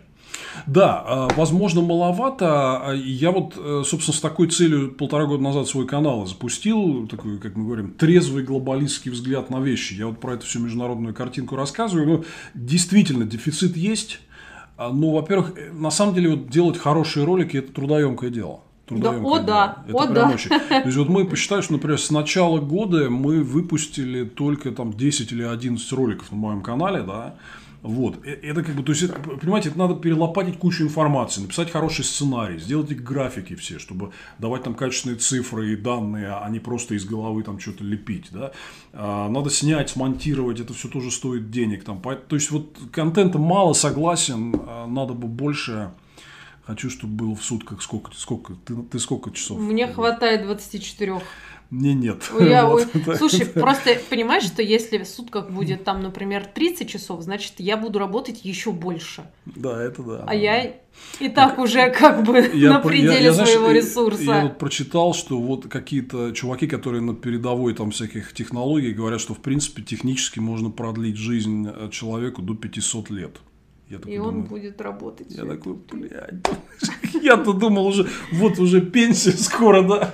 да. А оказывается, еще 500 да, лет. Да. да. И работать, и работать, и работать. Так, что там стоит дела. Так, а, Дима Северный а, пишет Васю Таню с праздником. Спасибо большое. Женская часть квартиры благодарствует. А, Лев молча донатит. Большое спасибо. Вот Алексей заходит с донатом в 50 тысяч и пишет. 50 а, тысяч да, рублей? А, да. Ничего себе. А, значит, это ответ на мое коваршество с гостем. Так. В вопросе о парках. Просто Алексей каждому гостю задает вопрос, какой парк Москвы лучше всего подходит для спорта и отдыха. Слушай, ну... Ты э... говорил уже однажды, отвечал, но если ты хочешь ответить еще раз, ответь, потому что Алексей считает, что я коварно поступила, пригласив гостя, который уже отвечал на этот вопрос. Не, слушай, я, я может, и отвечал, но смотри, во-первых, я живу рядом с Битцевским лесом, да, но это не, это не парк, это лес, да, да. вот, и мы, то есть у меня как бы недостатка в этом нет, и там, там нет вот этого асфальтированного всего, да, потом мы все время ездим в Воронцовские в Черемушки, э, и там как бы прям вот очень совсем классно. Если бы еще не благоустройство Собянинское, то было бы прям все совсем хорошо, да. Вот, ездим в парк Горького, ну, блин, там столько народу по выходным, что даже, честно говоря, чувствуешь ну, себя... Ну, короче, Воронцовский Воронцовский, вариант, да, да. Вот так вот. Вот. Ага, не такая уж я и коварная, да. а? Ответили про парк. Вообще, кстати, знаешь, сори, можно я вот, Давай. это, это важная тема. В Москве, блин, надо гораздо больше парков, и в этом плане вот я очень негативно отношусь к тому, что Собянин проводит такую тему, что вот рекультивация всяких этих промзон должна приводить к тому, что там должно появляться вот каждый раз где-то в промзоне значит, какой-то Манхэттен, да? Нахер там Манхэттен, сделайте парки там. Но очевидно дефицит зеленого как бы всего в Москве, да. Мы потеряли там сколько там, э, там 800 гектаров деревьев за 20 лет, да, в, в, в э, древесных насаждений в городе. Ну, ну, ну, это просто безобразие. Это надо восстанавливать. И я считаю, что рекультивация всяких... У нас куча всякого говна в Москве. Там земли РЖД, там какие-то бывшие стройки, там и все. Вот, э, где, вот это надо использовать для развития э, парков, прежде всего, а не для очередных этих человейников многоэтажных. Сори, это накипело. Да, Извините, я, слушай, я... на самом деле ты вот смеешься, а для многих это очень серьезная проблема. С а, парками. Отсутствие парков? Да. Ну, потом у тебя же ребенок, поэтому тебе понятно, это вообще очень Не, а я, подождите, я специально покупал себе квартиру в Ясенево, я присмотрел себе район, который со всех сторон окружен там Э, Бица, узкая, Голубинский лесопарк. Мы так вот по периметру, у нас все зелененькое такое. Но таких районов раз-два я обчелся в Москве, к сожалению. Так, вот вопрос от Ильи. Объясните, изначально Немцов, Чубайс и Кириенко были в одной команде. А что потом произошло и как э, менялись их отношения? Ну вот смотрите, мой цикл про 90-е, я про это расскажу. Но нет, это, это как бы вот иллюзия, что они были прям в одной команде, потому что, ну смотрите, Кириенко Немцов привез в Москву э, на пост первого замминистра всего лишь навсего. У нас замминистров как собак там. Я вот был замминистром, да, и ничего такого. А Кириенко сразу бледанул, я извиняюсь за выражение, и пошел в администрацию президента показывать, какой он крутой. Его, он понравился Танис Вали, его сделали премьером. Это так упрощенно. Это да? Юмашева, если да, вы не да, знаете, да. кто такие э, Танис Ю, Вали. Юмашев и Дьяченко, дочь да. Э, Ельцина. Да? Немцов был в ахуе просто полном что Сережа вместо того, чтобы работать первым замминистром, пошел заниматься как бы вот этим, да, то есть он от него такого не ожидал, да.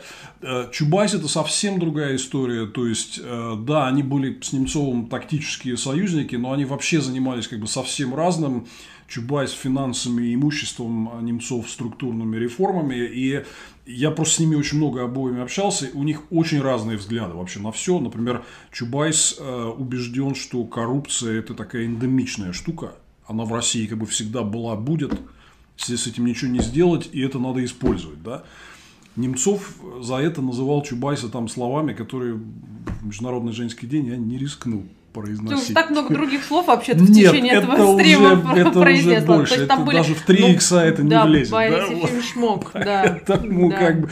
То есть они, они, они были союзники в определенных моментах и в целом по такому реформаторскому рыночному курсу, но вообще там было много разного и это сложно, я это все расскажу. Окей. А, так, а, нерусский аноним из ЕС пишет, с праздником 8 марта всем адептам прекрасной России будущего успехов. Есть у меня мечта, что придет время, когда я смогу приехать в Петербург, Москву или Воронеж так же легко, как в Берлин, Варшаву или Таллин. Держитесь. Спасибо большое. Спасибо. Пока никто никуда не может приехать, все путешествуют внутри своих я стран. В Воронеж тоже не могу. геморрой туда добираться, откровенно говоря, да? Хотя Окей. хотелось бы. Прекрасный а, город, да? кстати, да. А, МГ пишет. Добрый вечер, Татьяна, с праздником. Милого вопросов нет. Только бесконечное уважение и поддержка. Ну, вообще. Вот так вот.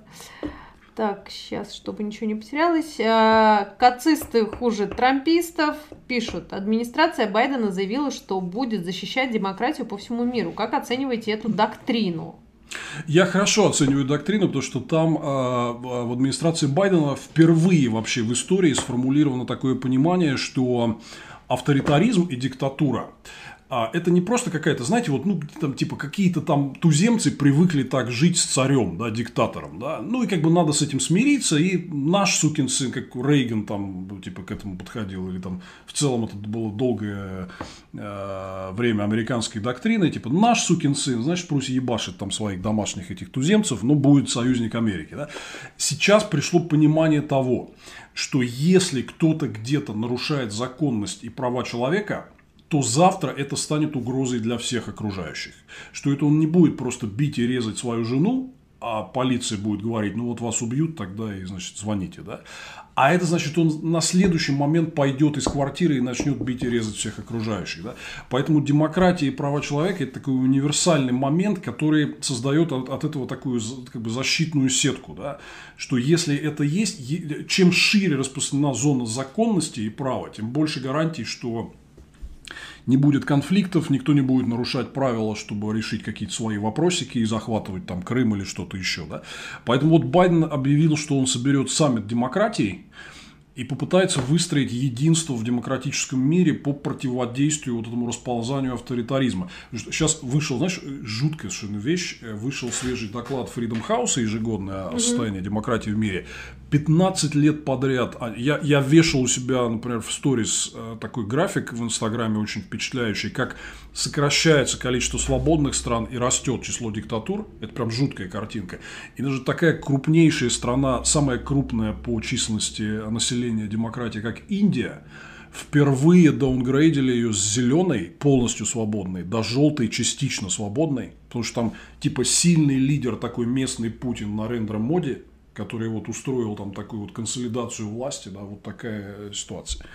Поэтому это глобальное явление. Я считаю, что то, что они делают заход в этом направлении, это очень верно стратегически. Посмотрим, как пойдет. И еще вопрос от того же э, донатера. Как бы придумать такую систему, при которой такие Путин-ферштейры, как э, Трамп, Орбан, Ле Пен и э, Сальвини не могли на высоких постах в демократических странах такие тяжелые раны наносить всему миру. Нельзя Ребятки, же запретить им смотрите, занимать. Вот, вот смотрите, вот, кстати, про, ты говоришь там, про там, 90-е ошибки там, и все. Ребят, систему придумать невозможно. Невозможно создать такой вот замочек повесить, чтобы все, больше диктатура никогда к нам не постучалась. Она будет обязательно всегда стучаться. Поэтому э, вот здесь вывод главный, который мы в 90-е мы совершили большую ошибку. Мы думали, что раз демократия победила, теперь мы можем заняться своими делами, а там какой-то, не знаю, Ельцин, там кто-то сам все нам сделает. Это тяжелый ежедневный труд. Для того, чтобы... Вот, кстати, как победить Сальвини, Трампа и Лепен, очень было видно в последние годы. Общество увидели угрозу, и в Европе, и в Америке мобилизовались и выставили их нафиг. Хотя у них была реальная угроза, что они придут, но люди консолидировались. Даже самые разные силы, там христианские демократы, правоцентристы с зелеными и социал-демократами, но против вот этой вот популистской авторитарной угрозы консолидировался очень широкий фронт. То есть э, это как бы резилиенс такой работает. То есть э, в свободном мире люди видят эту угрозу и могут ей противостоять. Но это каждодневная работа, эти вызовы будут появляться всегда, и не, вы никак от них навсегда не защититесь. С ними надо каждый день бороться произнес так, такой пламенный спич. Нормально, хорошо. А Михаил спрашивает, там можно ли отобрать европейскую недвижимость у всех этих продажных высокопоставленных чиновников, если у нас и думские выборы украдут? Можно, можно, да. Да, можно. Сейчас вообще я хочу сказать, что вот сейчас э, такой э, стратегический разговор в Европе и у них, кстати, это будет обсуждаться вот в конце 22 марта на э, э, там, слете глав правительства ЕС, да, Э, ключевой вопрос, что они сейчас будут смотреть на думские выборы как на главный замер вот легитимности вообще режима. И я думаю, что там фактор непризнания итогов, непризнание этих депутатов и там непризнание, например, их зеленых дипломатических паспортов и все такое прочее. Это очень серьезный вопрос, который прямо вот сейчас вот у них в бумажках в повестке дня. А, Анна пишет, что надо, чтобы вся Россия выходила как, как э, Хабаровск. Ну, кстати, очень э, э, много в обсуждениях санкций, эффективности, неэффективности а, из раза в раз повторяют, что, ну, как бы персональные санкции, это, конечно, важно, эффективно и здорово, но это не про политические изменения в стране, потому что политические изменения в стране происходят благодаря гражданам страны. Сто процентов. Но здесь важно что? Что мы должны сейчас сделать все, чтобы работать на кризис легитимности власти, чтобы они э, перед народом поняли, что типа народ хочет перемен. И им придется что-то сделать, чтобы люди перестали вот возмущаться и э, голосовать против и выходить э, на акции. Да? Но международное давление тоже важно, потому что это такой, условно говоря, второй фронт. Да? То есть там типа угу. Берлин в 45-м взяли русские, да, Красная армия, да, но второй фронт был исключительно важен, и война шла далеко не только вот на, на нашем как бы, фронте. Да? Поэтому против них нужен второй фронт. Чем больше им наносит ударов э, с разных сторон, э, тем лучше. Поэтому такие санкции, например, которые заденут их деньги и всю их олигархическую мафию, это очень сильно поможет. Помните, вот смотрите, ну вы смотрели «Властелин колец», да?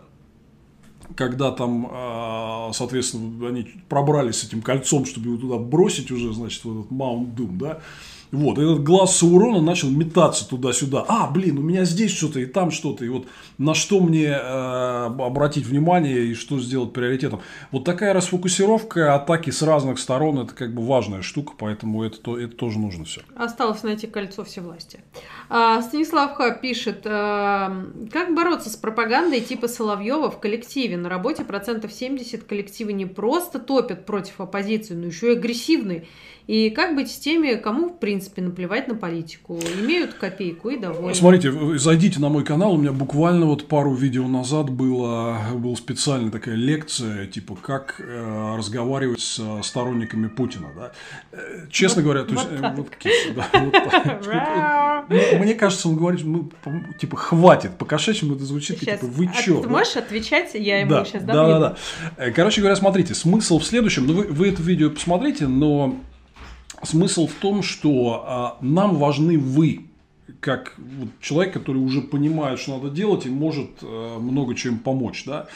Вы не должны тратить свои силы на какую-то бесполезную работу. Вы должны тратить своих усилий на переубеждение кого-то ровно столько, сколько этот человек готов воспринять. Если это фонарный столб, топит за Путина, не воспринимает аргументы, бросьте его, просто не тратьте время. Если вы видите, что человек просто вот э, как бы чем-то заинтересовался а, и ищет какую-то информацию, просто дайте ему эту информацию, пусть посмотрит, почитает, вы к нему потом вернетесь. Да? Если он уже чем-то недоволен, но не готов еще как бы входить в политику, поговорите с ним, потратьте на него больше времени. Да? То есть это, мы это про себя называем такое правило следующего шага когда вы тратите на переубеждение людей вот пропорционально время тому, как они готовы воспринимать информацию. То есть вот с упертыми не спорить, с теми, кто чуть-чуть только что-то спрашивает, дать им инфу, кто уже недоволен, но еще не понимает, что и как, побольше с ним поговорить. А вот есть такие, которые сильно недовольны. Вот их прям надо делать нашими союзниками и объяснять им, что надо идти в политику, в оппозицию там, и так далее. Посмотрите, я это все раскладываю. Еще раз, нам важны ваши силы. То есть распределите их правильно. Не бейтесь головой об стену, переубеждать упертых путинистов это как бы дело такое не очень благодарное, не ну, да, Мне кажется, надо как-то это время свое тоже ценить. Да, ценить, да, правильно, правильно. Человек без кошки пишет, Владимир, а каков был расчет, что Алексея не посадят после возвращения и не начнут громить штабы, или расчет не предполагал столь быстрого возвращения Алексея? Вы знаете, ну, мне очень сложно это сказать, я до конца не знаю и не понимаю эту ситуацию. То есть у меня с Алексеем была такая очень короткая коммуникация. Вот я узнал о его возвращении из новостей, а мы до этого говорили с ним, я поддерживаю его решение вернуться. Я просто знаю, что он а, заколебался там сидеть. То есть он хотел в какой-то экшен, да. Вот. Но еще раз повторю, я и ему много раз говорил, и всем остальным коллегам, я считаю, что надо всегда выбирать один приоритет, главный. Я считал, что не должны быть выборы Госдумы. Поэтому мне кажется, что вот эту историю с возвращением нужно было укладывать полностью вот в магистральное такого русла компании, да. Ну, честно сказать, у нас произошел определенный вот рассинхрон. То есть все сейчас думают о разных вещах, компания отошла на второй план. А это, конечно, плохо. Ну вот, ну что там, получилось как получилось. Неравнодушный пишет э, вопрос Владимиру, может даже пожелание. Я, в принципе, ваш сторонник. В Твиттере вас не оскорблял, не грубил, но словил бан, до сих пор не знаю за что. Стало сложнее следить за вашими новостями и прогнозами. У вас есть возможность не банить, а убирать людей в игнор? А, смотри, э, Тань, дело в том, что я, вот обратите внимание, а, я в Твиттере коммуницирую с людьми, я отвечаю на вопросы. Меня просят там, я, я, я ненавижу это, но делаю, да, потому что меня просят, а можете дать ссылку? Я говорю, ну, 30 секунд в гугле, и вы сами ее найдете, да ну вот это должен делать я за вас. Но я даю эти ссылки. Да? То есть, если вы обратите внимание, я, э, э, собственно, активно отвечаю в реплаях и там объясняю людям что-то там и так далее. Да? Поэтому я хочу возможность иметь свои реплаи, иметь очищенными там от всякого Трампа, Каца, там срачей, какой-то всякой хуйни, я извиняюсь за выражение. Поэтому, ребят, э, лучший совет, если вы хотите читать Милова, коммуницировать с Миловым, не пишите всякой ерунды в реплаях. Пишите просто, вот у вас есть вопрос, задайте, получите ответ там и так далее. Да? Я извиняюсь, я просто вот, там у меня тоже, я экономлю свое время и силы, да, я расчищаю это поле для тех, кто просто готов нормально э, коммуницировать. Кстати, а, да. знаешь еще такой момент, что вот я, я все понимаю, да, но э, ребята некоторые, там, за что я им благодарен, да, проводили проверку, кого я забанил там, в большинстве подавляющем случаев вот этот клейм, что я ничего не делал, но Милов меня забанил, не соответствует действительности. Что-то а... делал. Что-то было. Я да. скорее с тобой соглашусь, потому что у меня такая же точная история, что все время кто-то пишет, типа, я ничего не делал, я вам вообще даже ничего да. не писала, вы меня забанили. А, я знаешь, что делаю еще? Такого, вы, знаете, да. что, знаете, что я делаю? Как мы, мне, мне это посоветовал Яшин, кстати. И очень классная методика, да? Ты набираешь, я извиняюсь заранее, да, значит, э, вот есть такое э, выражение, которым э, часто вот эти все гады кремлевские называют Навального – сисян. Ну, потому что его где-то сфоткали, где у него ну, там окей. Я набираю просто сисян, да, и всех, кто использует это слово, характеризую Навального, просто сразу в бан, даже если человек мне не попадался. Да? Потому что это, это реально очень сильно убирает вот, необходимость потом ну, разбираться в реплаях с троллями. Да, такая. Да, такая вот. А, Джейн пишет, Таня, поздравляю с праздником, спасибо. Спасибо за замечательного гостя. Владимир, очень нравится ваш канал. Верю, что Россия скоро станет счастливой. Да, а если вдруг кто-то из вас, мало ли, такое бывает, не подписан на канал Владимира Милова, обязательно подпишитесь. Э, в описании к этому стриму а есть если ссылка. кто-то на Танин канал еще до сих пор не подписан, ребят, пришли. вы что? Ну вы что? А что я сюда хожу? Я извиняюсь, да, Как на работу ну, практически, ну, между я, прочим. Я не согласен так, поэтому прямо сейчас поставьте вот этот самый, да, как да. это? Да, лайк, шер или шер. Да. Э, Станислав К. пишет. Владимир, ваше мнение, что сейчас не так с населением России? Почему не активны? Боятся, социальные проблемы превыше, пропаганда, наркотики, отсутствие грамотности. 75% живет в жопе, а Слушайте, реакции ну, ноль. Ребят, ну посмотрите, ну вы историю почитайте нашей страны. Это не вина, а беда людей.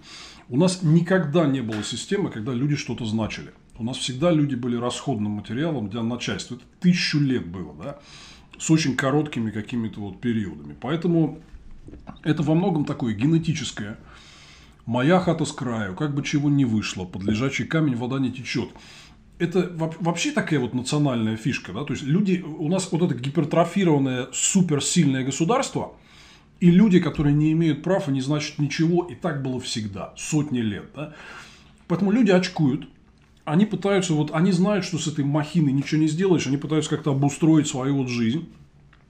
Ругать их за это тоже я считаю неправильным, да. Более того, очень сильно здесь нанесла, конечно, вот урон вот эта советская социальная инженерия, когда они, зачем репрессии-то, да? Они специально гнобили самых таких вот, тех, кто высовывался, да, чтобы всем остальным показать, вот будете мышью там, значит, и, и не отсвечивать, вот, может, выживете, да. А так вас отправят там 10 лет без права переписки, и никто вас никогда там э, ни в каком лесу там под землей не найдет. Да? Вот. Э, поэтому это, это глубоко в людях сидит, это сложно э, людей от этой пассивности выученной отучать, но это происходит. То есть динамика не быстрая, но она идет гораздо больше людей начинают говорить, открывать глаза там. Ну, нам хотелось бы, чтобы это все завтра произошло. Ну, завтра все хотят, чтобы было вот прям сразу, прям да. сейчас, да, да потому да. что мало ли что там. У нас много народных сказок на да. эту тему. Угу. Лягушачью шкурку сразу сжечь, там, хочу быть да, столбовой да, дворянкой. Да, там, все, все обязательно.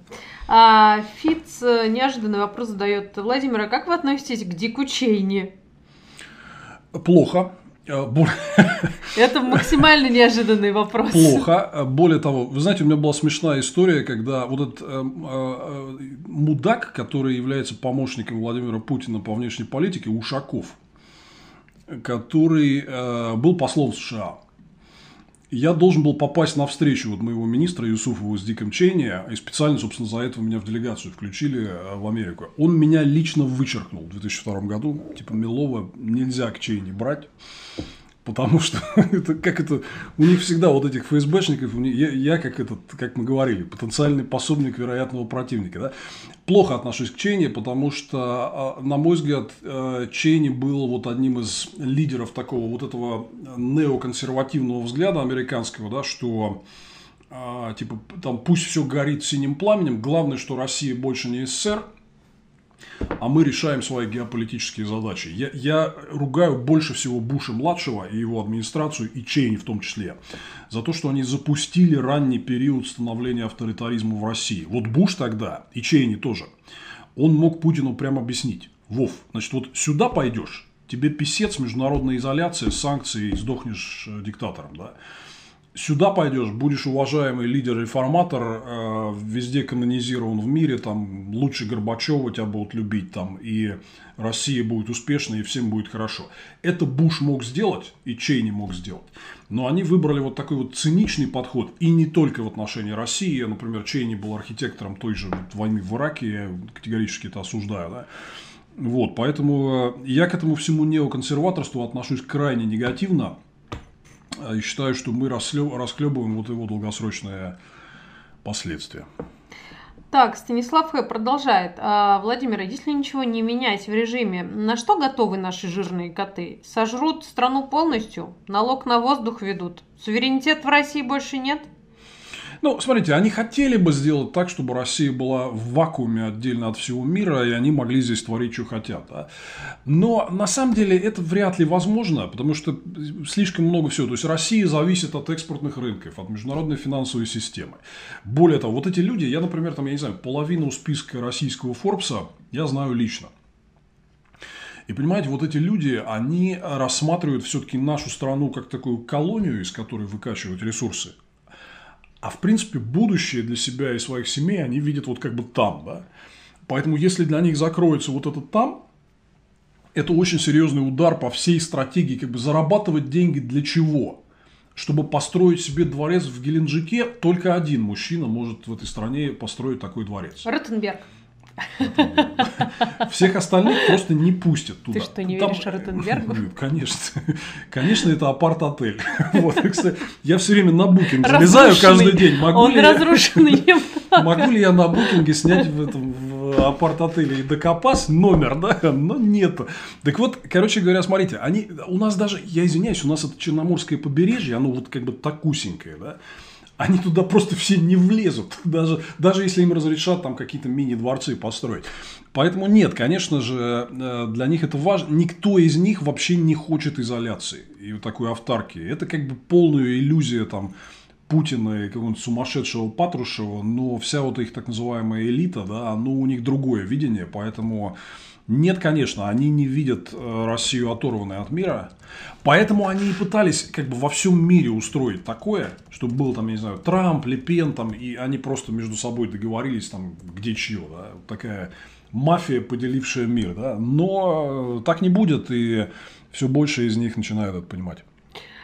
Вопрос, э, даже не вопрос, а такое наблюдение от Романа. Мне кажется, что в ближайшее время ты часто будешь такое слышать, и я даже подозреваю, что у тебя уже есть какой-то ответ. А, Владимир пишет, Роман, в ваших словах чувствуется уныние. Что значит, что вы не были готовы к текущей ситуации? Ведь даже независимо от ситуации с Алексеем и январскими протестами, всю команду ФБК просто могли изолировать по любому надуманному поводу. Вы что считаете, что Алексею не надо было возвращаться, а всем остальным сидеть тихо и двигать повестку с умным голосованием? Ну, смотрите, я считаю, во-первых, э, выборы в Госдуму важнейшим шансом на э, серьезную, серьезные перемены во властной структуре в России. То есть это не шутки. Вот тут, э, кстати говоря, я очень призывал бы не уходить в такое, а у нас там все равно, ну выберите вы КПРФ там с ЛДПР, там, ну и что, да. Я помню, как это было, еще раз согласен с Таней, что нельзя там полные аналогии употреблять, да, но тогда же то же самое все это говорили. Ну, типа, ну, выберут каких-то вместо одних там, значит, коммунистов, других коммунистов. А эти коммунисты были демократическая платформа в КПСС. Оказалось, нет, это имеет э, значение. Оказалось, что ситуация потекла. Фургала выбрали в Хабаровске, целый регион за него восстал. Это уже многое значит. Да? Поэтому я смотрел на это все с точки зрения какого-то такого стратегического планирования. Ну, конечно, посадить всех всегда могут. Это как бы не вопрос. Да? Но было какое-то понятное видение. Я вот, я не знаю, вы смотрели там мои стримы на Навальный Live про Белоруссию, про отравление Алексея там и все, да. Я себя видел как бы таким рупором, который наращивал бы вот это вот давление через YouTube э, по всей стране на то, что надо идти на выборы, что будет, если мы победим, как сделать, чтобы мы победили, почему надо голосовать против а, Единой России и так далее. Да? То есть был некий план, да, этот план предусматривал там кульминацию, а, что когда-то нас всех там могут опять там выйдем на улицы, всех посадят, ну, как это было уже много раз, да. Но когда это произошло все неожиданно, на ранней стадии, и у людей возникла вот эта расфокусировка, а что сейчас важно, да, вот это вот, это не уныние, а, а это, ну, просто непонимание, как бы, как сейчас действовать, да, потому что, ну, действительно, еще в начале января был некий план, я ожидал, что все пойдет по плану. В какой-то момент, да, будет эскалация, там всех нас прижмут, но мы успеем много сделать, и вот этот план есть. Сейчас как бы я не очень понимаю, в чем он. А, по нам нанесли такой очень большой удар. И главное, на что я рассчитывал, это вот эта кампания в Госдуму, она под этим ударом оказалась сильнее всего. Да? Вот поэтому я такой немножко грустный. Извините, что в праздник. Ну, у нас честный стрим же, да? Да, да и праздник так себе. А, Кексик молча донатит. Большое спасибо. Дворецкий Ротенберга пишет. Привет от Аркаши, Владимир. Какие архитектурные советы дадите нашему отелю? Сколько своих налогов еще готовы отдать на нашу перестройку? Цыганская барокко. Цыган да. с медведями позвать. Не хватает. Да. Я не увидел да. И фильм филиалы цыган... ресторана Яр. Да, цыган с медведями не увидел. А, кацисты хуже трампистов. А, два вопроса. Это ник такой? Да. А, первый. Как вам внешняя политика Буша-младшего? По диктатурам был нанесен удар а, или это их лишь сплотило? Не, я считаю, что во время Буша-младшего, а, к сожалению, вот я уже говорил об этом, когда отвечал про Чейни, я знаю это хорошо. Я работал с администрацией Буша. Я был даже короткое время сопредседателем межправительственной группы по энергодиалогу с Министерством энергетики США. Да. Торжествовал цинизм во времена Буша-младшего торжествовал, к сожалению, цинизм абсолютный. Да? Вот. И а, в том числе это, это как бы способствовало тому, что Буш, э, когда в России уже начиналась на первом сроке такая серьезная атака на демократию, он закрыл на это глаза, потому что Путин а, помогал ему в а, войне в Афганистане, и был транзитный центр в Ульяновске, и они одно время типа закрыли глаза на базе, базы в Киргизии и Узбекистане там, и так далее. Да? Вот Буш считал это важнее. И мы говорили, я был среди тех, я уже из правительства ушел, но много говорил им, что, ребят, вот это сейчас авторитарная реставрация, потом вам принесет головную боль. Они не остановятся консолидацией власти в России, они начнут идти в постсоветское пространство и все эти беззаконные практики вот э, экспортировать. Да?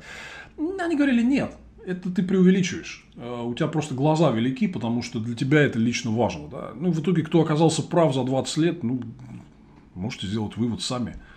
А, БЛМ, новая этика, cancel culture, феминизм, прочий левачизм. Это ведь в целом правильное движение, если откинуть радикалов в нем.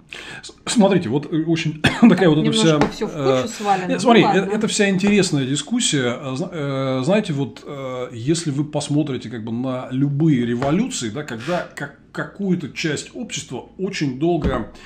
Почитайте Стейнбека «Гроздья гнева». Там есть такая фраза, сори, я по-английски читал, вот называю как есть. It's very dangerous to be bottled up for a long time. Очень опасно быть закупоренным в бутылке долгое время, да, рванет потом, резьбу, резьбу сорвет, есть такое русское выражение. Поэтому, когда вы притесняете долгое время какую-то часть населения, там, женщин, черных, там, еще кого-то, да, они потом вам так ебанут что вам БЛМ там и феминисты покажутся детским садом. Да? Поэтому то, что вы сейчас видите какие-то перехлесты в определенных вопросах, и cancel culture, там, что такое cancel culture? Мне тоже не нравится, например, я всегда любил Кевина Спейси, да, вот его кто-то в чем-то обвинил, его отовсюду повыгоняли. Мне вот, вот такой подход мне не нравится, но знаете, почему он возник? Он возник потому, что в индустрии шоу-бизнеса было как бы с одной стороны системная эксплуатация сексуального плана. Я сильный, а ты тут новичок, хочешь карьеру сделать, значит, я тебя буду ебать, как, как скажу, да? А ты вот, либо если не согласишься, ты никогда, у тебя ничего не будет, да? А если согласишься, будешь тихо сидеть, будет куча ништяков. Вот там была эта культура долгое время, да? И в какой-то момент это все взорвалось. И кто-то, в том числе такие талантливые великие люди, как Кевин Спейси, пали под обломками. Ну, как бы, ребят, ну такой вот. Понимаете, когда, когда вы думаете, что вы можете удержать все силой, потом бывает революция, да, и даже если вы ничего не делали, а были там ну, там, там, семилетней дочкой коменданта Освенцима, да, а вам, значит, прилетело, и вы погибли под обломками, да, а вы даже ничего не знали про все это дело. Ну, как бы, ну, вот, э, к сожалению, жизнь такая устроена, вот эти перехлесты – это следствие, как бы, перехлестов предыдущих. Я не знаю, может, ты не согласна со мной. А что а, ты думаешь про не cancel знаю. culture? Мне кажется, что, э, ну, все стремятся, а, к навешиванию ярлыков, и, б, к упрощению – я точно знаю, что я против компанейщины, такой вот тупой. Вот. И э, я против того, чтобы всех, значит, под одну гребенку. Мне каждый раз хочется сказать, так, минуточку, давайте разберемся. Можно, можно вот да. сейчас, вот мы сейчас поставим на паузу вот этот вот каток, значит, под которым оказался тот или иной человек, а чуть-чуть больше вводных данных, прежде чем мы как бы устроим какой-то... А, мне, мне не нравится вообще, когда люди сбиваются в стаю, в толпу такую вот, в агрессивную. Меня это очень пугает. Я согласна с тем, что радикализм всегда плохо. Даже в том, что вроде как хорошо, но если это что-то хорошее принимает радикальные формы, меня тоже это отталкивает, меня это пугает, я не верю этому. И все-таки надо что... расследовать, то есть есть какие-то обвинения, все-таки надо расследовать. А, смотри, тут сложнее, тут сложнее. С Кевином Спейси это был очень хороший урок на самом деле для всех, потому что м- там же а, часть обвинений не подтвердились. И а, мне кажется, что в принципе вот эта вот вся история, а, почему она важна? Про мету. Она важна потому, что нужно не а, людей вычеркивать из жизни, которые что-то сделали 40 лет назад, а объяснить тем, кто продолжает это делать сейчас, что у тебя нет, сука, ни единого шанса остаться а, в роли абьюзера. 40 лет назад это могло прокатить, это считалось нормой, и все думали такие, ну, типа, ну да, что, ну все так, так делают. Так жизнь устроена. Да, у нас так жизнь устроена. Нет, сейчас жизнь устроена иначе, и ты, дружочек, должен считаться с этим. Мне кажется, вот это самое важное. Не там раскапывать что-то там, что было миллион лет назад, а объяснять, что мир меняется, э, он развивается, что там человек, который находится в зависимом положении, он не предмет. Это же не только про женщин, это точно так же про мужчин, это точно так же про подчиненных. Да. Вот, что это не твоя собственность, ты не можешь э, человека э, физически или морально э, уничтожать. И человек, который стал жертвой, должен понимать, что он получит поддержку а не а, тычки, а, насмешки, недоверие и крики, а, где, значит, э, видеозаписи. А, вот это очень сложно. Ну, это, Но, знаешь, смотри. некий тектонический сдвиг, который сейчас происходит. А, все такие переломные моменты проходят через первоначальные м, супер преувеличенные, супер болезненные изменения. Я уверена, что спустя там 5-10 лет, это как-то устаканится, это приобретет более нормальную форму. Но нам сейчас нужно пройти через вот это вот болезненное реформирование. Я с тобой полностью согласен. Я, насколько я понимаю, что просто вот э, то, что э, вот это вот собирается толпа и закидывает чуваков камнями, да, это следствие накопленного большого гнева. Когда люди очень да. много лет вынуждены были терпеть, и у всех были эти числе, эпизоды, а сейчас это прорвало, и, а, Кевин Спейси, нахуй его, там и все такое. Конечно, и это, это все непроработанные травмы, это все вырывается, ну, как бы ну, мы растем. Я вот, э, что важно, что мы растем и развиваемся. И сам факт уже того, что мы это обсуждаем, что у всех этих процессов есть название, что этим занимаются антропологи, психологи, культурологи, психиатры, кто угодно, э, политики, э, активисты. Вот это уже очень важно. Да. То есть мы присутствуем при важнейшем изменении внутри э, да. Э, общественных каких-то отношений. Да, кстати, что касается БЛМ, то я просто хорошо знаю вот эту вот ситуацию. Я первый раз в 95 году приехал в Штаты и довольно быстро там вот как бы столкнулся с тем, что страна очень классная, а вот полицейские там они больше похожи на наших. Э, и а, это вот я понимаю, что черных просто достало, вот то, как с ними обращаются, да, поэтому у меня, кстати, тоже была вот э, прошлым летом передача на эту тему про бунты в США на моем канале, я все это рассказал сказал, да, ну просто, то есть каждый раз это приводит к взрыву, потому что накопленный вот этот гнев, он очень-очень сильный, и иногда это, конечно, перехлестывает тоже. Так, поехали да. дальше, чтобы успеть ответить на все вопросы.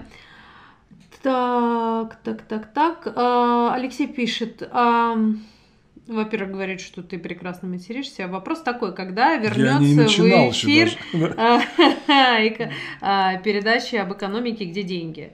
Это же не то, что Милов по вторникам. Ну, смотрите, я, э, я давно уже превратился э, в, на Навальный лайф в такого политического комментатора, да, поэтому в ситуации, когда такая острая политическая сейчас обстановка, ну, было бы глупо мне выходить в эфир, просто вот обсуждая какие-то экономические новости. Ну, ребят, ну, от меня ждут другого, да мы тоже обсуждали такой вариант, но это глупо будет выглядеть, если я буду... Мы сейчас политику не обсуждаем, а сейчас просто про курс рубля там и ставку Центробанка. Ну, хуйня, ну согласитесь. Ну, поэтому давайте так, мы э, будем искать комплексное э, решение этого вопроса. Пока я вот еще раз... Э, мне нечего побудительного сказать. Вот как только... Ну, я честно вам говорю, да, как только появится, я, конечно, выйду в эфир. Окей. Okay.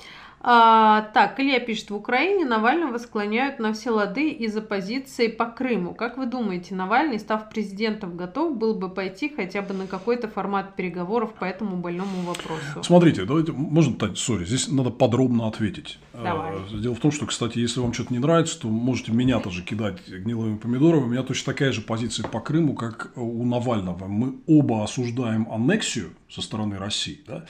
Но проблема Крыма гораздо более сложная, а, чем а, ее принято обсуждать и в российском, и в украинском а, домене. Дело в том, что вот украинцы, когда говорят Крым, Украина, проблема, да, они имеют в виду только территорию. Но кроме территории там есть население.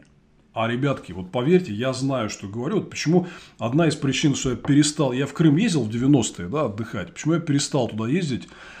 кроме того, что там нет воды все время и, и как бы дорого и херовый сервис, да, я перестал ездить, потому что меня заебали крымчане, просто заебали крымчане. Ты приезжаешь отдохнуть, а они тебе начинают рассказывать, как, как, как достала Украина, украинская мова и крымские татары, которых поддерживает украинское правительство, они захватывают землю.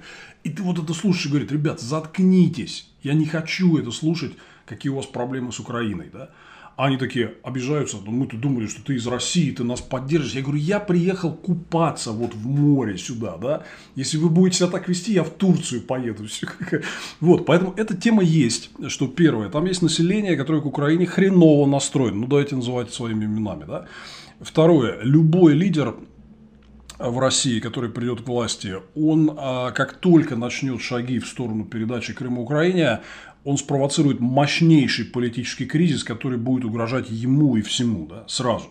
То есть это как бы для начала по Конституции это такая impeachable offense. Тебя могут сразу в 24 часа просто с поста президента просто турнуть. Да? Госдума и Совет Федерации. И как бы такая подача всем э, консерваторам.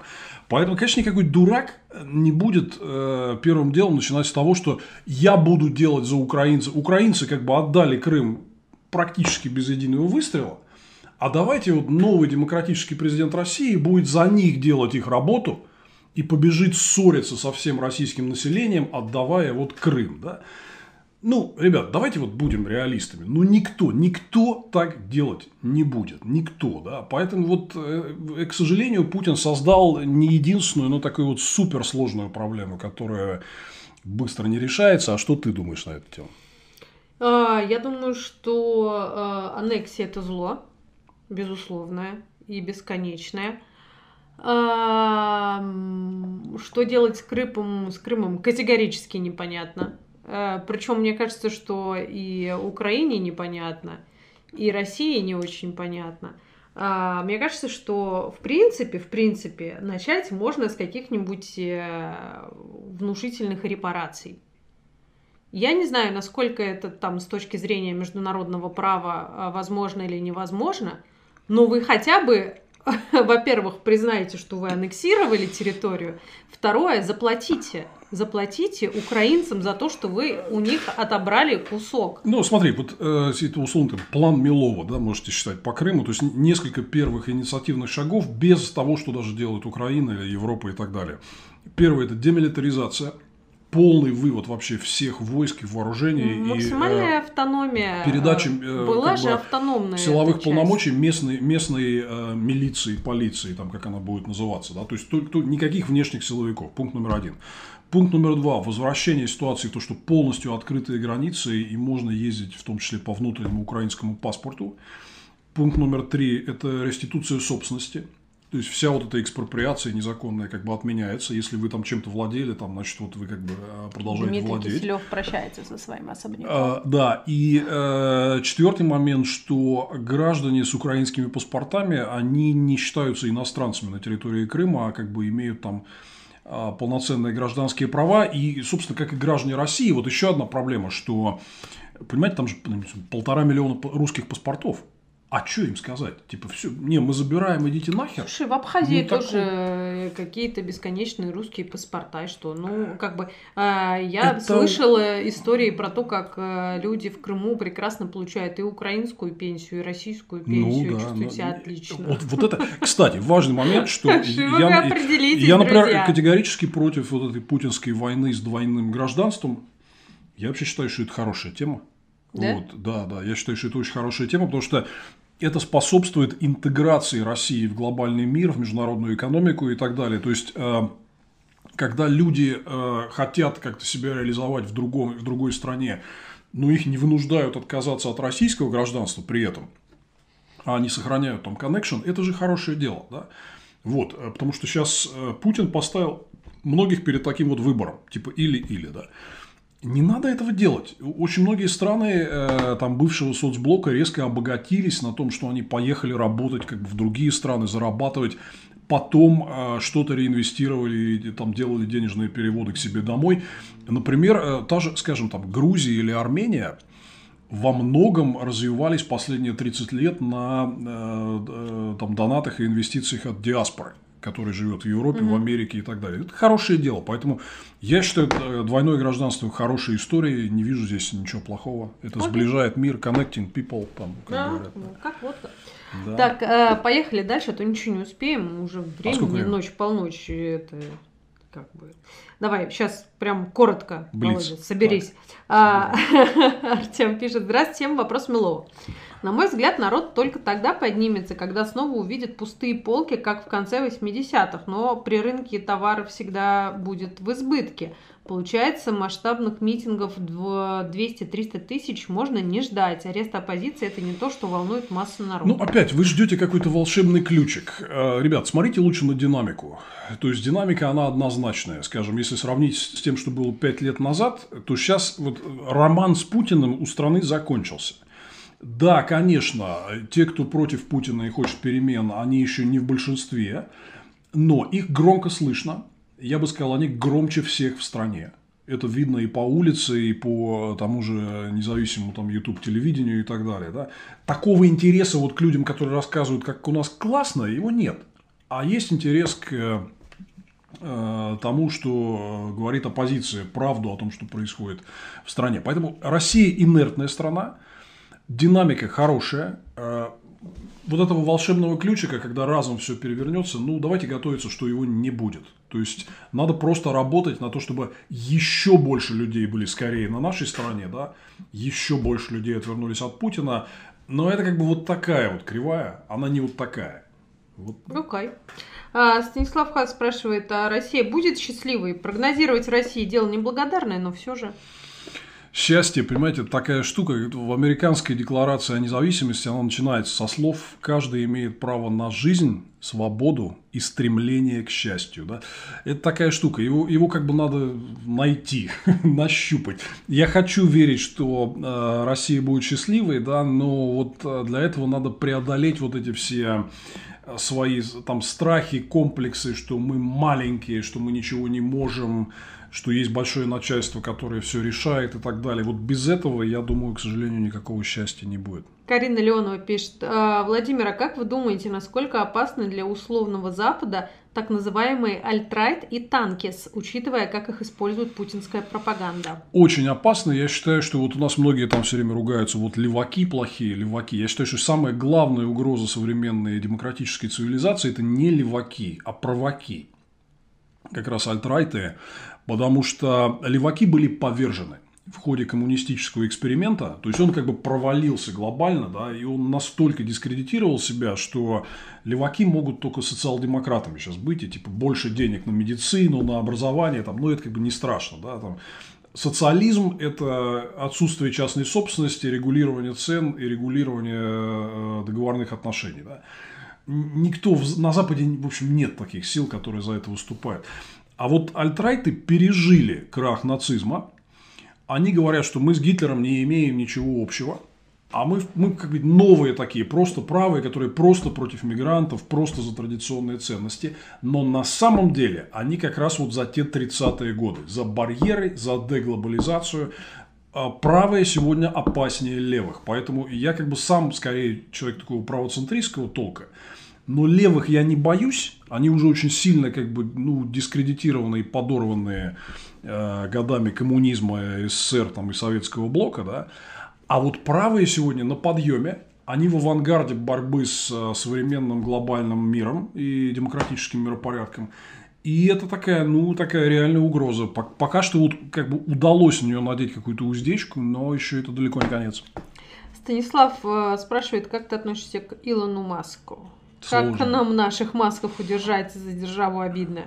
Сложно. Вы знаете, ну, как бы Илон Маск это такой вот, ну, то есть мы, например, вот пример, да, а, великий наш борец за права человека, академик Сахаров, который был изобретателем водородной бомбы, которая, в общем-то, во многом тоже способствовала укреплению вот гегемонии СССР, да, и угрозе демократическому миру, да.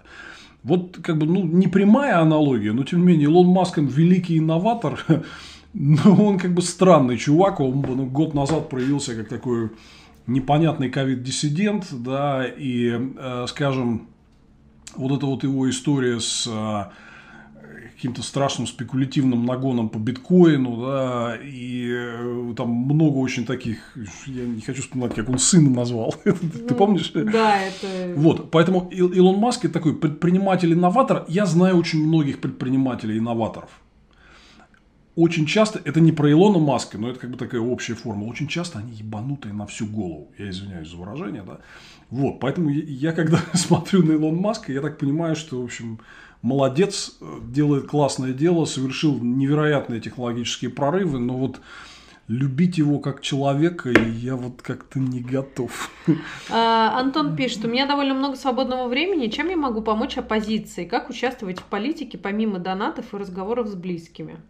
Ну, смотрите, разговоры это главное, то есть это, это вот не надо принижать, э, то есть я считаю, в принципе, своим э, ключевым достижением в своей жизни, да, что я очень много говорил с людьми и помог тому, что вот многим открылись глаза – и через Путин итоги, и там через много еще чего, эти, там, я, я не знаю, еще в 2000-е годы, в нулевые писал колонки в ведомостях, которые были очень борзые против Путина. И как бы тогда вот мне Никита Белых, там бывший лидер СПС, он рассказывал, что они у себя обсуждали там в партии, как бы этого Милова к нам затащить, который такие колонки пишет, да.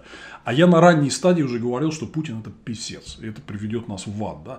Вот, поэтому говорить это очень важно. Если вы хотите это как-то структурировать, то э, смотрите, надо там, несмотря где вы живете, да, приходите там или в штаб Навального, если хотите, напишите мне напрямую. Я отвечаю, еще раз говорю, что мне кажется, это важно коммуницировать с людьми там в соцсетях.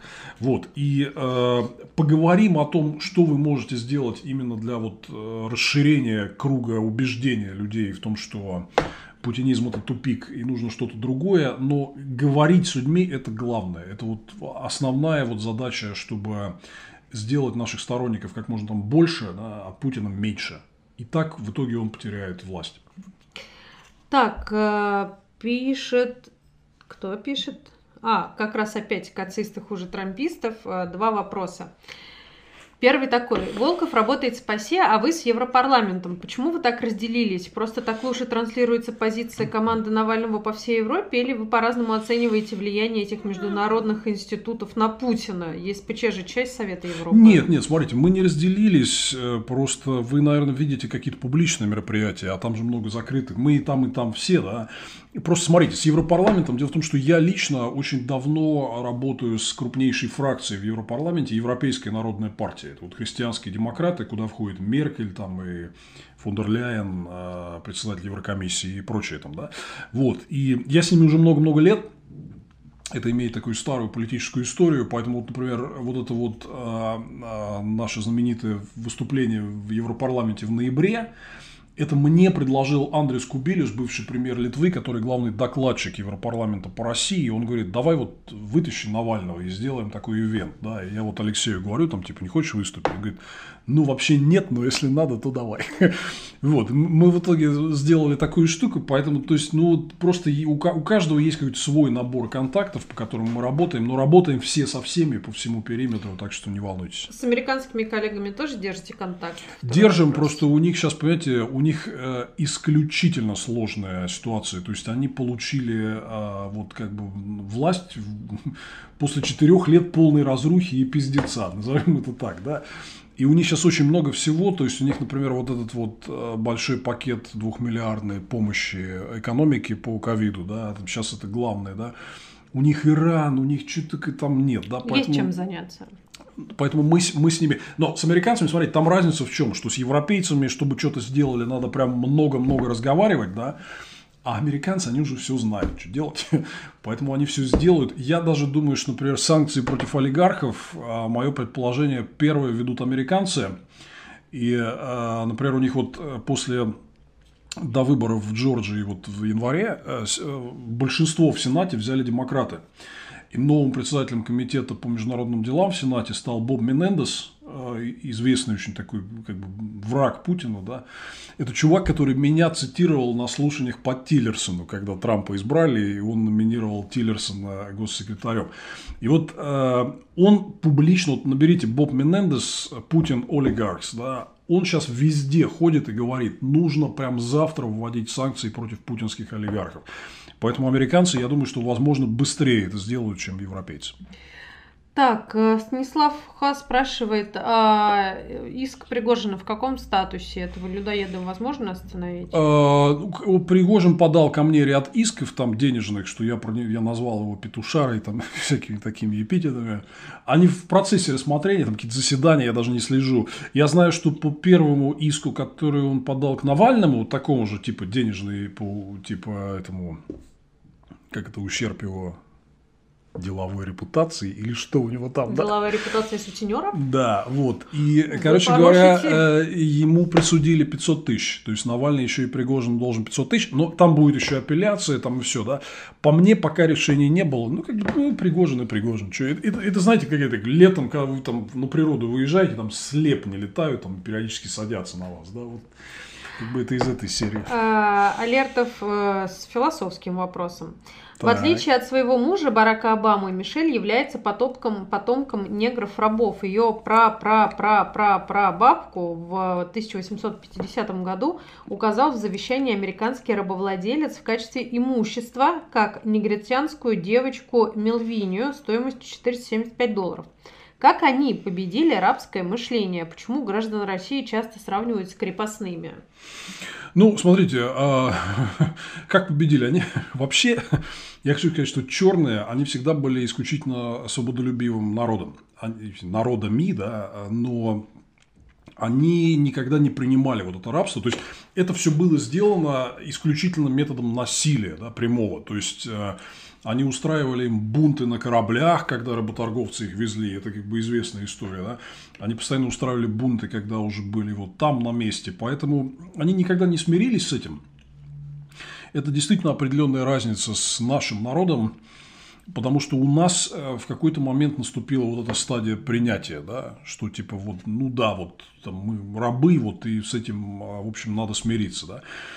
Ну, не все так линейно, потому что все, я считаю, что там народ уговаривает меня сделать еще ролики о такой более дальней истории. Э, да? Начинаем с крепостного права. Да, даль, дальше, да. То, ну, вот, условно говоря, я считаю, что вот 19 век это были такие потерянные сто лет, когда после войны э, с Наполеоном надо было вводить конституцию и парламентскую демократию, да. А и как бы страна за это бар... В 19 веке успели сделать много очень важного для но, развития но, страны. Но Конституцию хуюшки. Ну, так и, и, и парламент так и не было, да? Знаешь, меньше бы э, царей убивали. А, тут началось, в, Таня включила своего борца с БЛМ и феминизмом. Что-то такое. Нет, смотри. Я против э, террора. Э, это понятно, да, и там борцы с э, самодержавием часто были тоже не ангелы. Но, с другой стороны, вот парламентская демократия и конституция были солюшеном таким, да. Да, И самодержавие категорически отказывалось, и в итоге это кончилось пиздецом, взрывом, трэшем и вот всем, да. Но, там, возвращаясь к там, нелинейной ситуации, ну, у нас значительная часть населения приняла вот это послушание, да, а в Америке черные нет. Нет, они всегда были бунтарями. Вот. И, и тоже и предки Мишель Обама, и сама Мишель Обама тоже хороша. Вот Она роскошная. Да. Лев, кстати, вот тут донатит и пишет, что говорить черный не политкорректно. Говорить негры не политкорректно, потому что нет, черные они так называются blacks. Они сами так себя называют, да. Говорить негры не политкорректно. Кстати, вот по, по почему? Потому что это было обозначение товара, commodity, Negroes. То есть, они так в объявлениях о продаже говорили, Negroes – это как бы товар. Да? То есть, э, почему? Не потому что э, это, это, это корень э, черный в испанском и там, других языках. Да? То есть, вроде ничего такого. У нас говорят, а что такое негр? Да? А такого в этом вот то, что это слово использовалось как обозначение вот, э, людей как товара. Вот, к сожалению. Есть много сканов объявлений вот этих древних, там, Negroes for sale, да, вот это вот. Так, э, Яникот пишет нам мяу, здорово. Э, Станислав, да. видимо, твой горячий поклонник, потому что 581 вопрос, 800 да? тысяч вопросов, да, спрашивает отношение к Евгению Ройзману. Отлично. Отлично. Прекрасно. Я, я, кстати, у него брал интервью для «Где денег?». Мы давно с ним знакомы, общаемся.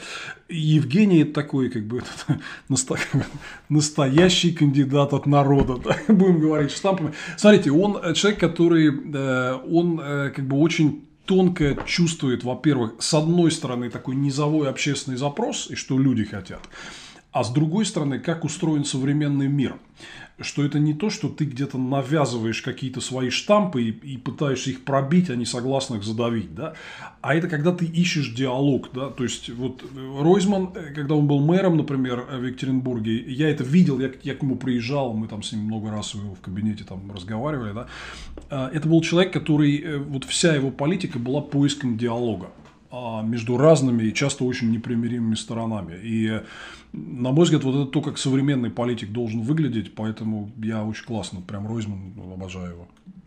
Окей. Okay. Так, э, тот же Станислав спрашивает, Алексей по выходу из тюрьмы будет готовый президент для России, как хлеб из печи? ну, э, смотрите, Алексей вообще готовый президент для России. То есть я, я много видел разных политических лидеров, да, вот, и президентов в том числе. А, и я хочу сказать, что он абсолютно готов к этой работе. Вот. И, и был, был уже некоторое время назад, когда он выдвигался в 2017 году в президенты. То есть он сто процентов был готов уже выполнять эти обязанности. Когда и как он выйдет, и как будут это изменения, это, конечно, более тяжелая такая тема.